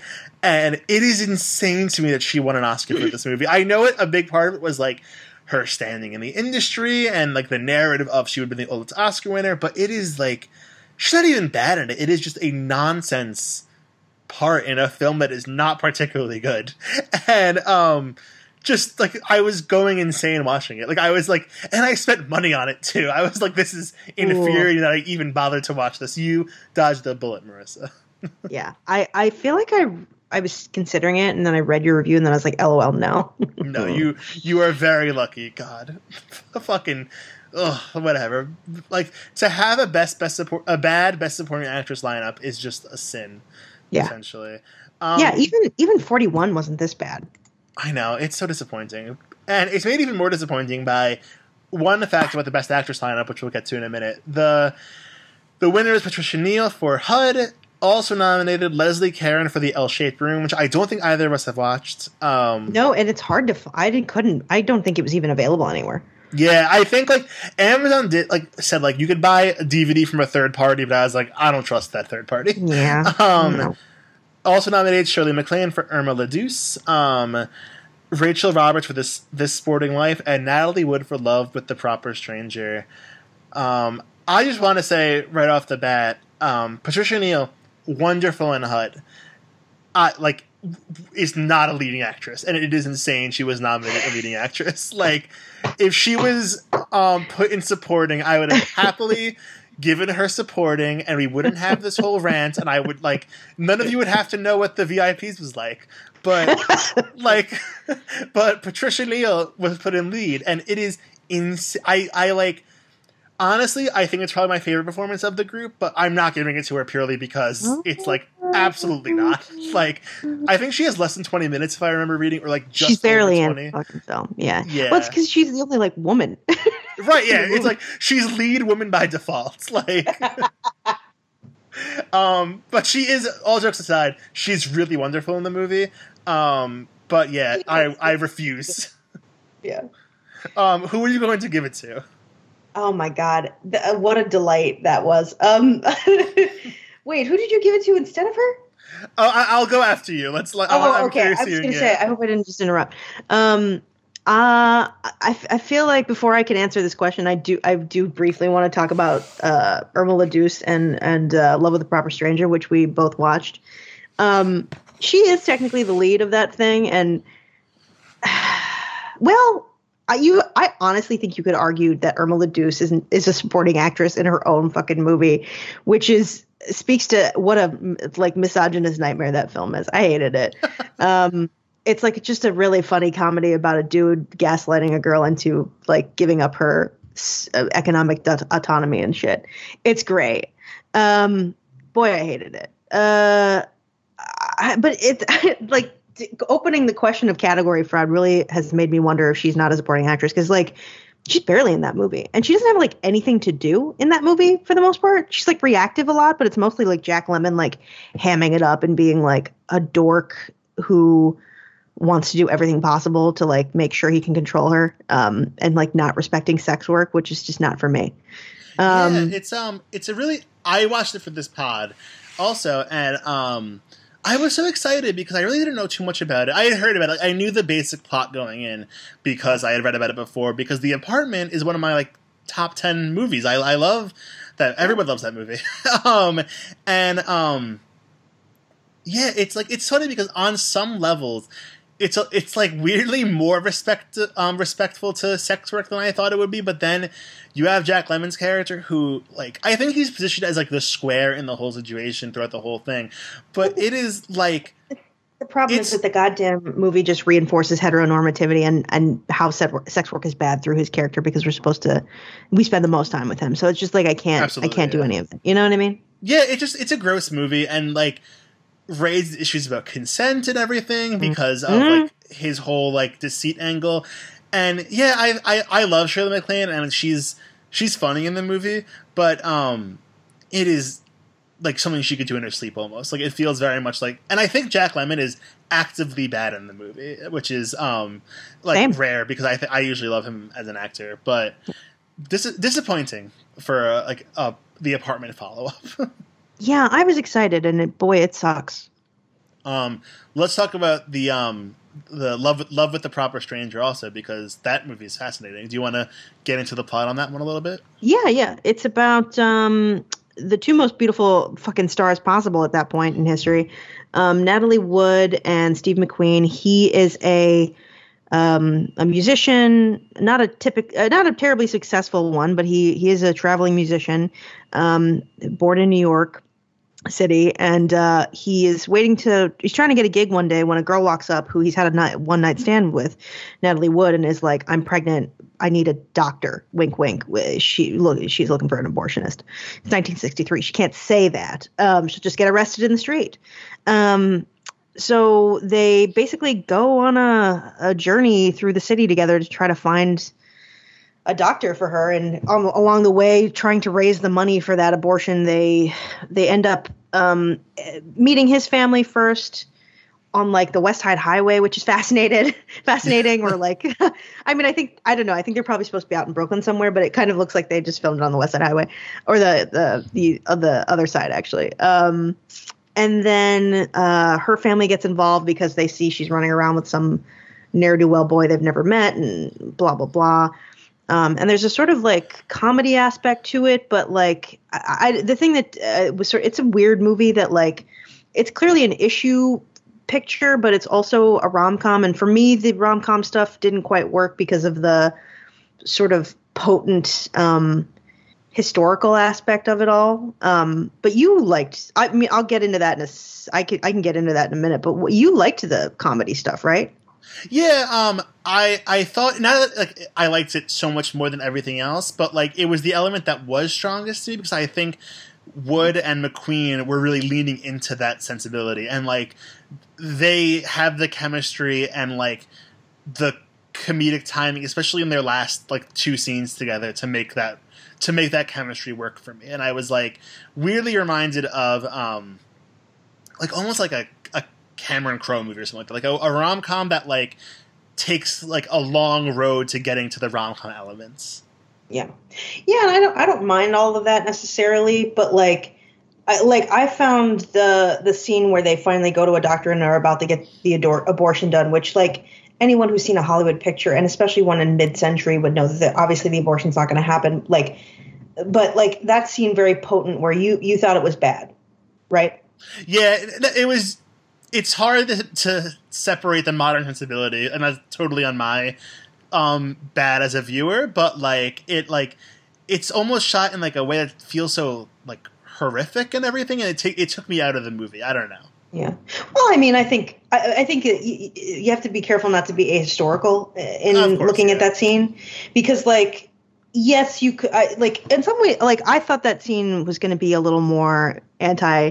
Abortion, and there are elements like the abortionists are sort of depicted as these like ghouls mm-hmm. who just are like taking their money and really maybe don't have any medical training, who knows, or don't have a lot. Um, but it's also like a, a the her, Natalie Wood's horror in that scene, and uh, McQueen's like you know sudden protectiveness in that scene totally track considering wh- how dangerous. Uh, getting an abortion would be at that time. And especially mm-hmm. like all of the shame associated with it up until that point, like, you know, she has to go to him and uh, like, and she's uh, t- like, th- none of them are feel bad necessarily bad about having to get the abortion. It's the, the bullshit government, you know, uh, has placed in the way to getting that, that abortion mm-hmm. that is really the problem for them. Um, like, and like, realistically, yeah, she should be acting like a traumatized woman in that scene because she is the possibility. There's a very real possibility that she could either die or be sterilized by, by mm-hmm. this moment, you know? And like, that's horrifying. And like, that's like, that works for, and I, Natalie Wood is really good in the scene, like the way how, how, how upset she gets mm-hmm. because it's like, you know, that's a very real possibility that any woman, especially at that time. And, frankly, again, now has had to sort of consider like what what are the lengths you would go to, and how how bad would it how bad could this potentially be when when you know uh, birth control and all this shit is not readily available, basically. Yeah, um, in a way, the scene does almost serve, not to get too political, but like um, it's almost serves as like this important, I think, reminder to people today of like. We don't want to go back here.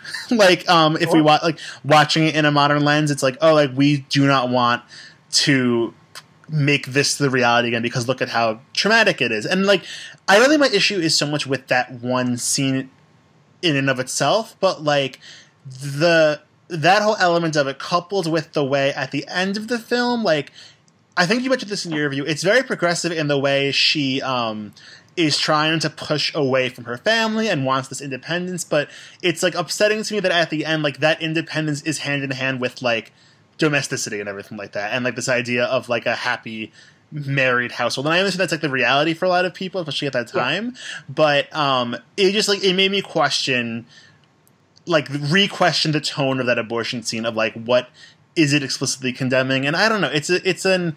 It's a t- it's a tough movie to watch for me and like separate my modern sensibility, but it is like interesting. I would like and like surprisingly um, honest, I guess I would say, about like exploring the to- topic of abortion in a way that like I so few movies seem to have done even today. Honestly, like abortion is like this topic that is just not explored well in film. Yeah, yeah. I mean, that's why I didn't quite uh, it connect with the rom-com elements of it because it's like. Yeah, I, I wouldn't mind them falling, you know, falling madly in love with each other as they sort of go on this journey to uh, have, fix this, the product of this mistake that they've made in their minds. Like that, that's fine. But like the rom-com element makes that all seem too slight and like takes away the sort of gravity of what the two of them are facing as young people mm-hmm. with zero options, essentially. So like, if they were two separate things, sure. Like, and it's not like you can't do it. I mean, uh, Obvious Child did it a couple years ago, very yeah. brilliantly. You know, you can do comedy and drama at the same moment. And realistically, on some level, Juno does a lot of that, even though there's no abortion in that. But like, you can absolutely do it. I just don't think the comedy here is integrated well enough to carry it off. Like, especially the end of it is so. Like, it depends so much on on the McQueen character being a, a man child that like you the longer that it goes on for those last couple scenes, the more you're like, why, why, why is this a satisfying ending for her? Like if they had just not d- had to lean on that shit and he just like realized it was fine to be in love with her twenty minutes earlier, the film would be much better. Full stop. Yeah, I don't even disagree, really. It is it is a strange movie. I think we both said that in our review of just, like, yeah. It is a movie that feels like two separate films. I don't know who's trying to make a what film, yeah. but, um, yeah, but I'm in a way, like, it's one of the better experiences I had watching a movie for this year because I just find it so interesting and yeah. totally took me by surprise. Um, and I it's absolutely, on, like, watch it again. Yeah, I mean, like... it's a spoiler alert for the Best Actress category, but like, like Natalie was like absolutely my winner, and it's like she's incredible, and it is like what a interesting career she had for someone who I think is mainly today known for West Side Story, um, yeah. which like great film. I don't think she's particularly good in. Um, like it's that's she, slander, and we're going to talk about it in a couple of years, I'm sure. In our next season, actually. But, oh yeah, um, right. Yeah, yeah, yeah, right. But um, I think she's she's so wonderful in this movie, and I like yeah, she's she's my win. I think she's she's terrific, and like like you said, there had never been two better looking people in a movie before her and Steve McQueen. Oh. It's too much. Yeah, I agree with Natalie. I mean, Rachel Roberts is really good in The Sporting Life, but again, I don't know what her character's motivations are. So yeah, it's Natalie Wood. Yeah, it's, what a good performance. And it's what an interesting movie, like we said before. This one's actually on Cano- Canopy, people. Is that how you watched it? Um, um no. Oh, interesting. no, oh. no comment on how I watched it. Well, actually, well, you're you're in New York, so like Canopy might not be available to you. I think they no, yeah, it's not anymore through the library, unfortunately. Yeah, um, Canopy, for those who don't know, is a is a streaming service that um, is free through your library at most libraries, including my own, and um, it's an incredible resource if you have a library card. Like the the movies they have on there are incredible, and it's free if you have a library card. So just please like. This movie's on there. Go go explore Canopy. Support your local libraries. Um, yeah, fucking New York just ended that like this year, and people were like pissed. It's so upsetting. It's like th- we don't have to get into it, but yeah. New York, New York hates poor people. Um, oh, we, we don't have to talk about that on mic. Um, so is that all the? Ca- yeah, we we went through all the categories. Um, we want to, as always, though, we like to honor or spotlight one of the other categories and. Uh, this one, uh, it's a short seg- um, section to spotlight, but Best Sound Effects was introduced to the nominations this year. Um, it's a mad, mad, it's a mad, mad, mad, mad world one, um, and the only film nominated was A Gathering of Eagles, which is a about the U S Air Force, and I had never heard of it before, literally an hour ago. But um, it starred Rock Hudson apparently, um, and yeah, just like. It's interesting to see that this, this gets introduced this year. Um, have you seen It's a Mad, Mad, Mad, Mad World? Um, no. Well, yes, I've seen all of them except for A Gathering of Eagles, I should say. Um, yeah, all of them. There's two. Um, but, yeah, it's fun. I, I think it's a – honestly, it's a bit of a weird choice. I mean, I think there's um, there's a lot of stunts in it, so maybe that's why it won. But, like – I don't know. Uh, yeah, I, it's not the thing I remember most about it. Let's say that. Yeah, it just, it's interesting to see best sound effects compared to the best sound category, where you have films mm-hmm. like Cleopatra, obviously, like the spectacle angle, like we talked about, and How the West Was Won, like the two spectacle angles, and then um, also films like uh, um, It's a Mad, Mad, Mad, Mad World is there, and then Captain Newman, M D, which has a few war scenes as one might expect, and um, a very interesting use of sounds in one moment where a character's having flashbacks, but you don't see what they're seeing, you just hear it. And then um, Bye Bye Birdie, which I've never seen, but it's obviously a musical. So um, Oh, uh, delightful. Uh, we'll talk about that and another bird-related thing later. Exciting. Um, but yeah, it just like it's interesting. And best sound effects, or the modern, I guess, incarnation of that with sound mixing and sound editing, is something I'm, try- I'm always trying to learn more about with the Oscars, because um, it's such an interesting field. And I feel like more than ever, as some theaters are getting better sound system, and I'm going to Dolby Films more, Um, I'm starting to like notice more about about sound, sound design, yeah. and it's it's interesting. But yeah, this good is where it all pl- started. Good time to plug the documentary "Making Waves" again. Yeah, is that available yet? Um, uh, it, it came out in theaters finally, so I, it, I don't think it's available streaming yet. Uh, but uh, check out. I, I mean, I think it'll probably be soon if it isn't already. Perfect, and this will probably be out in like a month. Oh anyway, yeah, by the so. time this comes out, it probably will be actually. There we go. Um, yeah. Any other thoughts on sound effects, or should we go into our For Your Consideration segment? No, I'm going to mention one coming up in a second, actually. All right, perfect. Um, so let's just, let's just get into it. What um, what other films from nineteen sixty-three do you want to highlight? Okay. Um, there are a couple things like there. I think nineteen sixty-three has some great films that are not nominated at all. Um, Bye Bye Birdie is one of them. It's not the best musical, but it is the, one of the most fun musicals, and has some truly great sequences. There's a, a sequence where this Elvis sort of character comes to town. That's the the titular Birdie. He's he's getting drafted, but he's basically an Elvis stand-in. So like when Elvis was drafted, women, girls and women everywhere just basically fainted in the streets. And there's a scene where that happens essentially, where he comes to this small town before he's about to um, be sent overseas. for, for this like contest type, or not a contest, but like this big uh, P R thing where he's going to kiss goodbye um, the head of his uh, fan club, and the head of his fan club is, is Anne Margaret. So he comes to town, and he comes out of the, the the vehicle, I think it's a bus or something, playing the guitar, playing this song, I Want to Be Sincere or something like that. And uh, and uh, the entire town faints because of the sexual frenzy of it. it's it's phenomenal. It's very worth seeing. I think um, there's some bad shit in it, like uh what's her name um Janet Leigh is cast as like an ethnic woman, which that's all you need to know. It's not great, and it's a musical. She's not a singer, um so that's not great either. But like there are Anne Margaret is wonderful in it, and there's a lot of great stuff in it, so it's worth seeing. That sounds like, so good. I've, I've been meaning to see Bye Bye Birdie for a very long time. um And I would like they were going to do a T V live version of it with Jennifer Lopez, and I just like I was so sad that didn't happen. She would have been perfect in the Janet Leigh role. I can't talk about it.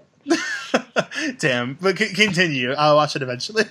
Yeah, um, there's also a lot of other good movies that year. Like honestly, From Russia with Love is probably my favorite Bond film, and it came out this year. So it's like I don't know, and it should. It's a really good film, honestly. Contempt is this year. Um, which is, you know, one of the great French films of, of the new the way, new wave. The Haunting is a great movie. Um, but the one I kind of want to talk about the most, in honestly multiple categories, um, is The Birds, uh, mm. Alfred Hitchcock, um, which should have been nominated for fucking um, sound effects, because there's no traditional score in the film.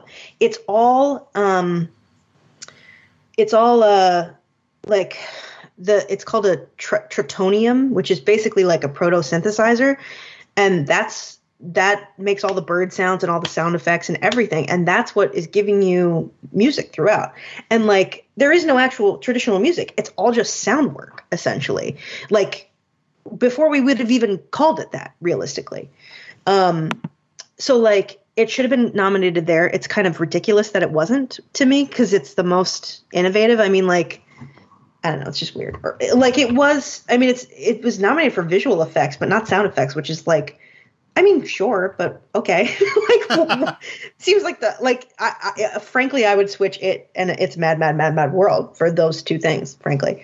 Um, but Tippi Hedren is brilliant in that film. Um, also the grandmother of our beloved Dakota Johnson. So, I mean, of course she deserves an Oscar just in general, but also specifically for this role where she's like, was basically like harassed on set by Alfred Hitchcock for, you know, not sleeping with him or, you know, just being a Hitchcock blonde he was obsessed with and sort of not being what he wanted. Um, the final scene where he, where she's being attacked by birds, she was just like, they, they threw real and fake birds at her for like two days straight. She was like, she would cry at the end of every day, basically. She's getting birds thrown at her for eight hours. Um, and like, honestly, it should be Best Picture. I think it's, it's one of my, like, you know, there are a lot of great Hitchcock films, but it's frequently in the running for top, like my favorite. Like it's like this, Rear Window, and uh, at, at this point, like that's really just those two. Those are constantly in the running, and like every time I see one, I think like, oh, it's this one, and or I, you know, or or oh, it's the other. But yeah, the birds should be nominated for like every fucking category. Honestly, I, it's wild to me that it's not. It like only was below the line shit. I am long overdue for a rewatch of The Birds, um, because it's one of like I find a lot of like the really like staple Hitchcock ones that I was disappointed by. When I eventually go back and rewatch it, I find new things that I find interesting about it. I think I made a mistake back in twenty thirteen of like watching so many back to back to back because it just I don't yeah. yeah. But it, it, the ending is absolutely perfect for The Birds. It's one of the best endings I think in a movie. But it's chilling. I mean, it's what a shot, you know. And like that's a com- combination of great sound work and like great visual effects. Specifically, like all those birds are sitting around, and also all the squawking you're hearing and shit is is like is synthesized. There's no like real bird sounds. Realistically, it's all this Oscar Scala guy or Oscar Sala guy doing tr- Chotonium shit. Like that's wild to me. Really, it, it's that, that I didn't even know that. That is an incredible like technical feat, and yeah, right? yeah, come on, come on, Academy, God. Um, also, just hand on my heart for Tippi Hendren. Just like we salute you. Oh. um, the uh, do you have any more you want to highlight? Or no, no, that was it. That was it. All right. Um, I have a few from this year. If I, a lot of good movies that just didn't show up, unfortunately. Um, the um. One of them really fast is High and Low, which is probably my favorite Akira Kurosawa, Kurosawa film. Um, it's so different from most of it. It's like this tense, almost Hitchcockian spy thriller that also works as like um, an upstairs, downstairs social issues drama. It like I've been thinking about it a lot lately because of um, in a weird way Parasite, which I won't get into because if you haven't seen Parasite, don't get it spoiled for you. But the way that a film plays with like rich families and poor families is very interesting, and the way they put that into like a genre film. And High and Low is very similar in the way it becomes this um it's like this intense thriller where you don't know where it's gonna go, but it's all about social class, and it's it's fascinating and really wonderful. I own the Criterion Blu-ray and it looks gorgeous. Um definitely worth watching if you if you haven't seen it, whether you're a fan of Akira Kurosawa or not. One of my favorite weird tidbits of it is that Chris Rock apparently really wants to make a remake of it, and like he's scripted a remake, and I I I just want to see what that would look like. But um, ha- have you seen High and Low? Or no, no, but it sounds great. It's excellent. Very, very, very good film. Um, I also want to go back to one that you mentioned very, very briefly, The Haunting, which mm. is like one of my favorite horror films of all time. And I only watched it, I think, a year or two ago for the wow. first time. Um, I watched it just before the the, the miniseries on Netflix, the um, The Haunting, um, The Haunting at Hill House, which is only just like barely similar. Like it's like the same principal idea, but like that film, that miniseries is a family drama, and then um, this is more of like this thriller about just various people, and it is a terrifying. Like some of the best scares I think in any movie, and not at all aged in that way. Like it has one. I don't even want to call it a jump scare, but like it is a surprise image that is terrifying. Like I like I watched it with my brother, I remember, and we both like screamed on our couch, like just like oh my god! Like um, it is a chilling, chilling image, and um, also just like fully, it is like ba- like without ever outright saying it, one of the most explicitly queer films from that time period, um, entirely mm. about mental health and queerness going hand in hand, and um like sensitive, and you know, not like the most nuanced portrayal, but like a very sensitive and interesting film. And I I I find it fascinating, and I'm happy that the mini the Hill House miniseries like carried on that tradition and did something that, like, the most it has in common with the film is the way it has the its queer character, and um yeah. and I thought that was really brilliant. And have I oh, have you ever seen the um the remake from nineteen ninety-nine, the one with Catherine Zeta-Jones and Lily Taylor?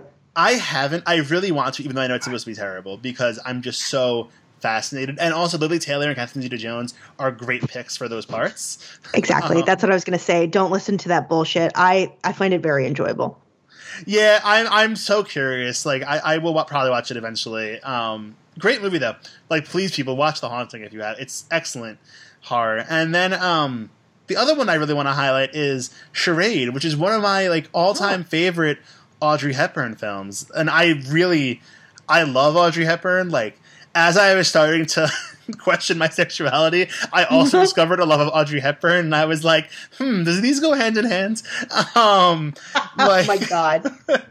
She is so good in it. It's this great romp through, um, just like, like a European romp through, like, through spy genre, the spy genre, and her and Cary Grant having a lot of fun and a lot of chemistry.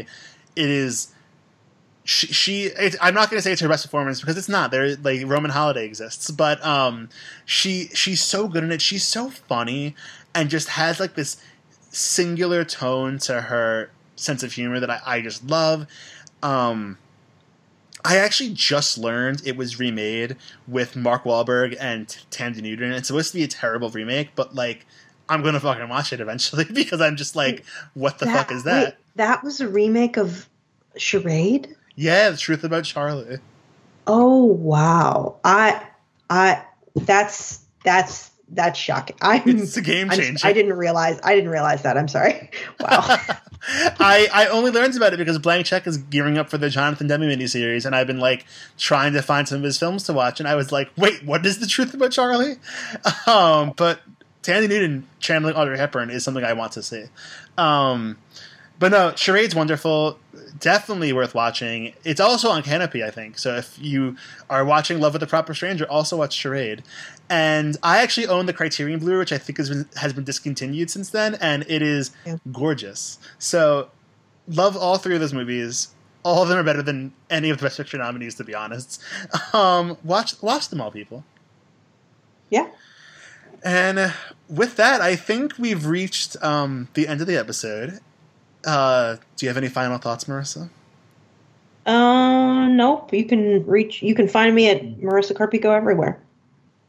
And you can find me at Matt at Matthew One, or on Letterboxd at Matt T. And for those of you who like to watch the movies with us, next week we'll be doing nineteen eighty, the year with Ordinary People winning Best Picture, and Raging Bull, which probably most of you have seen, and a lot of other interesting movies. So listen to that. And yeah, that that year is so much better compared to the last two. We apologize to everyone and ourselves. And we actually have a guest for next week. I'm saying right now, I hope they don't cancel, because otherwise it, it'll be awkward. But um, we have a guest, so at least we got someone to agree to watch those movies, because um, they're a better lineup. So until then, everybody,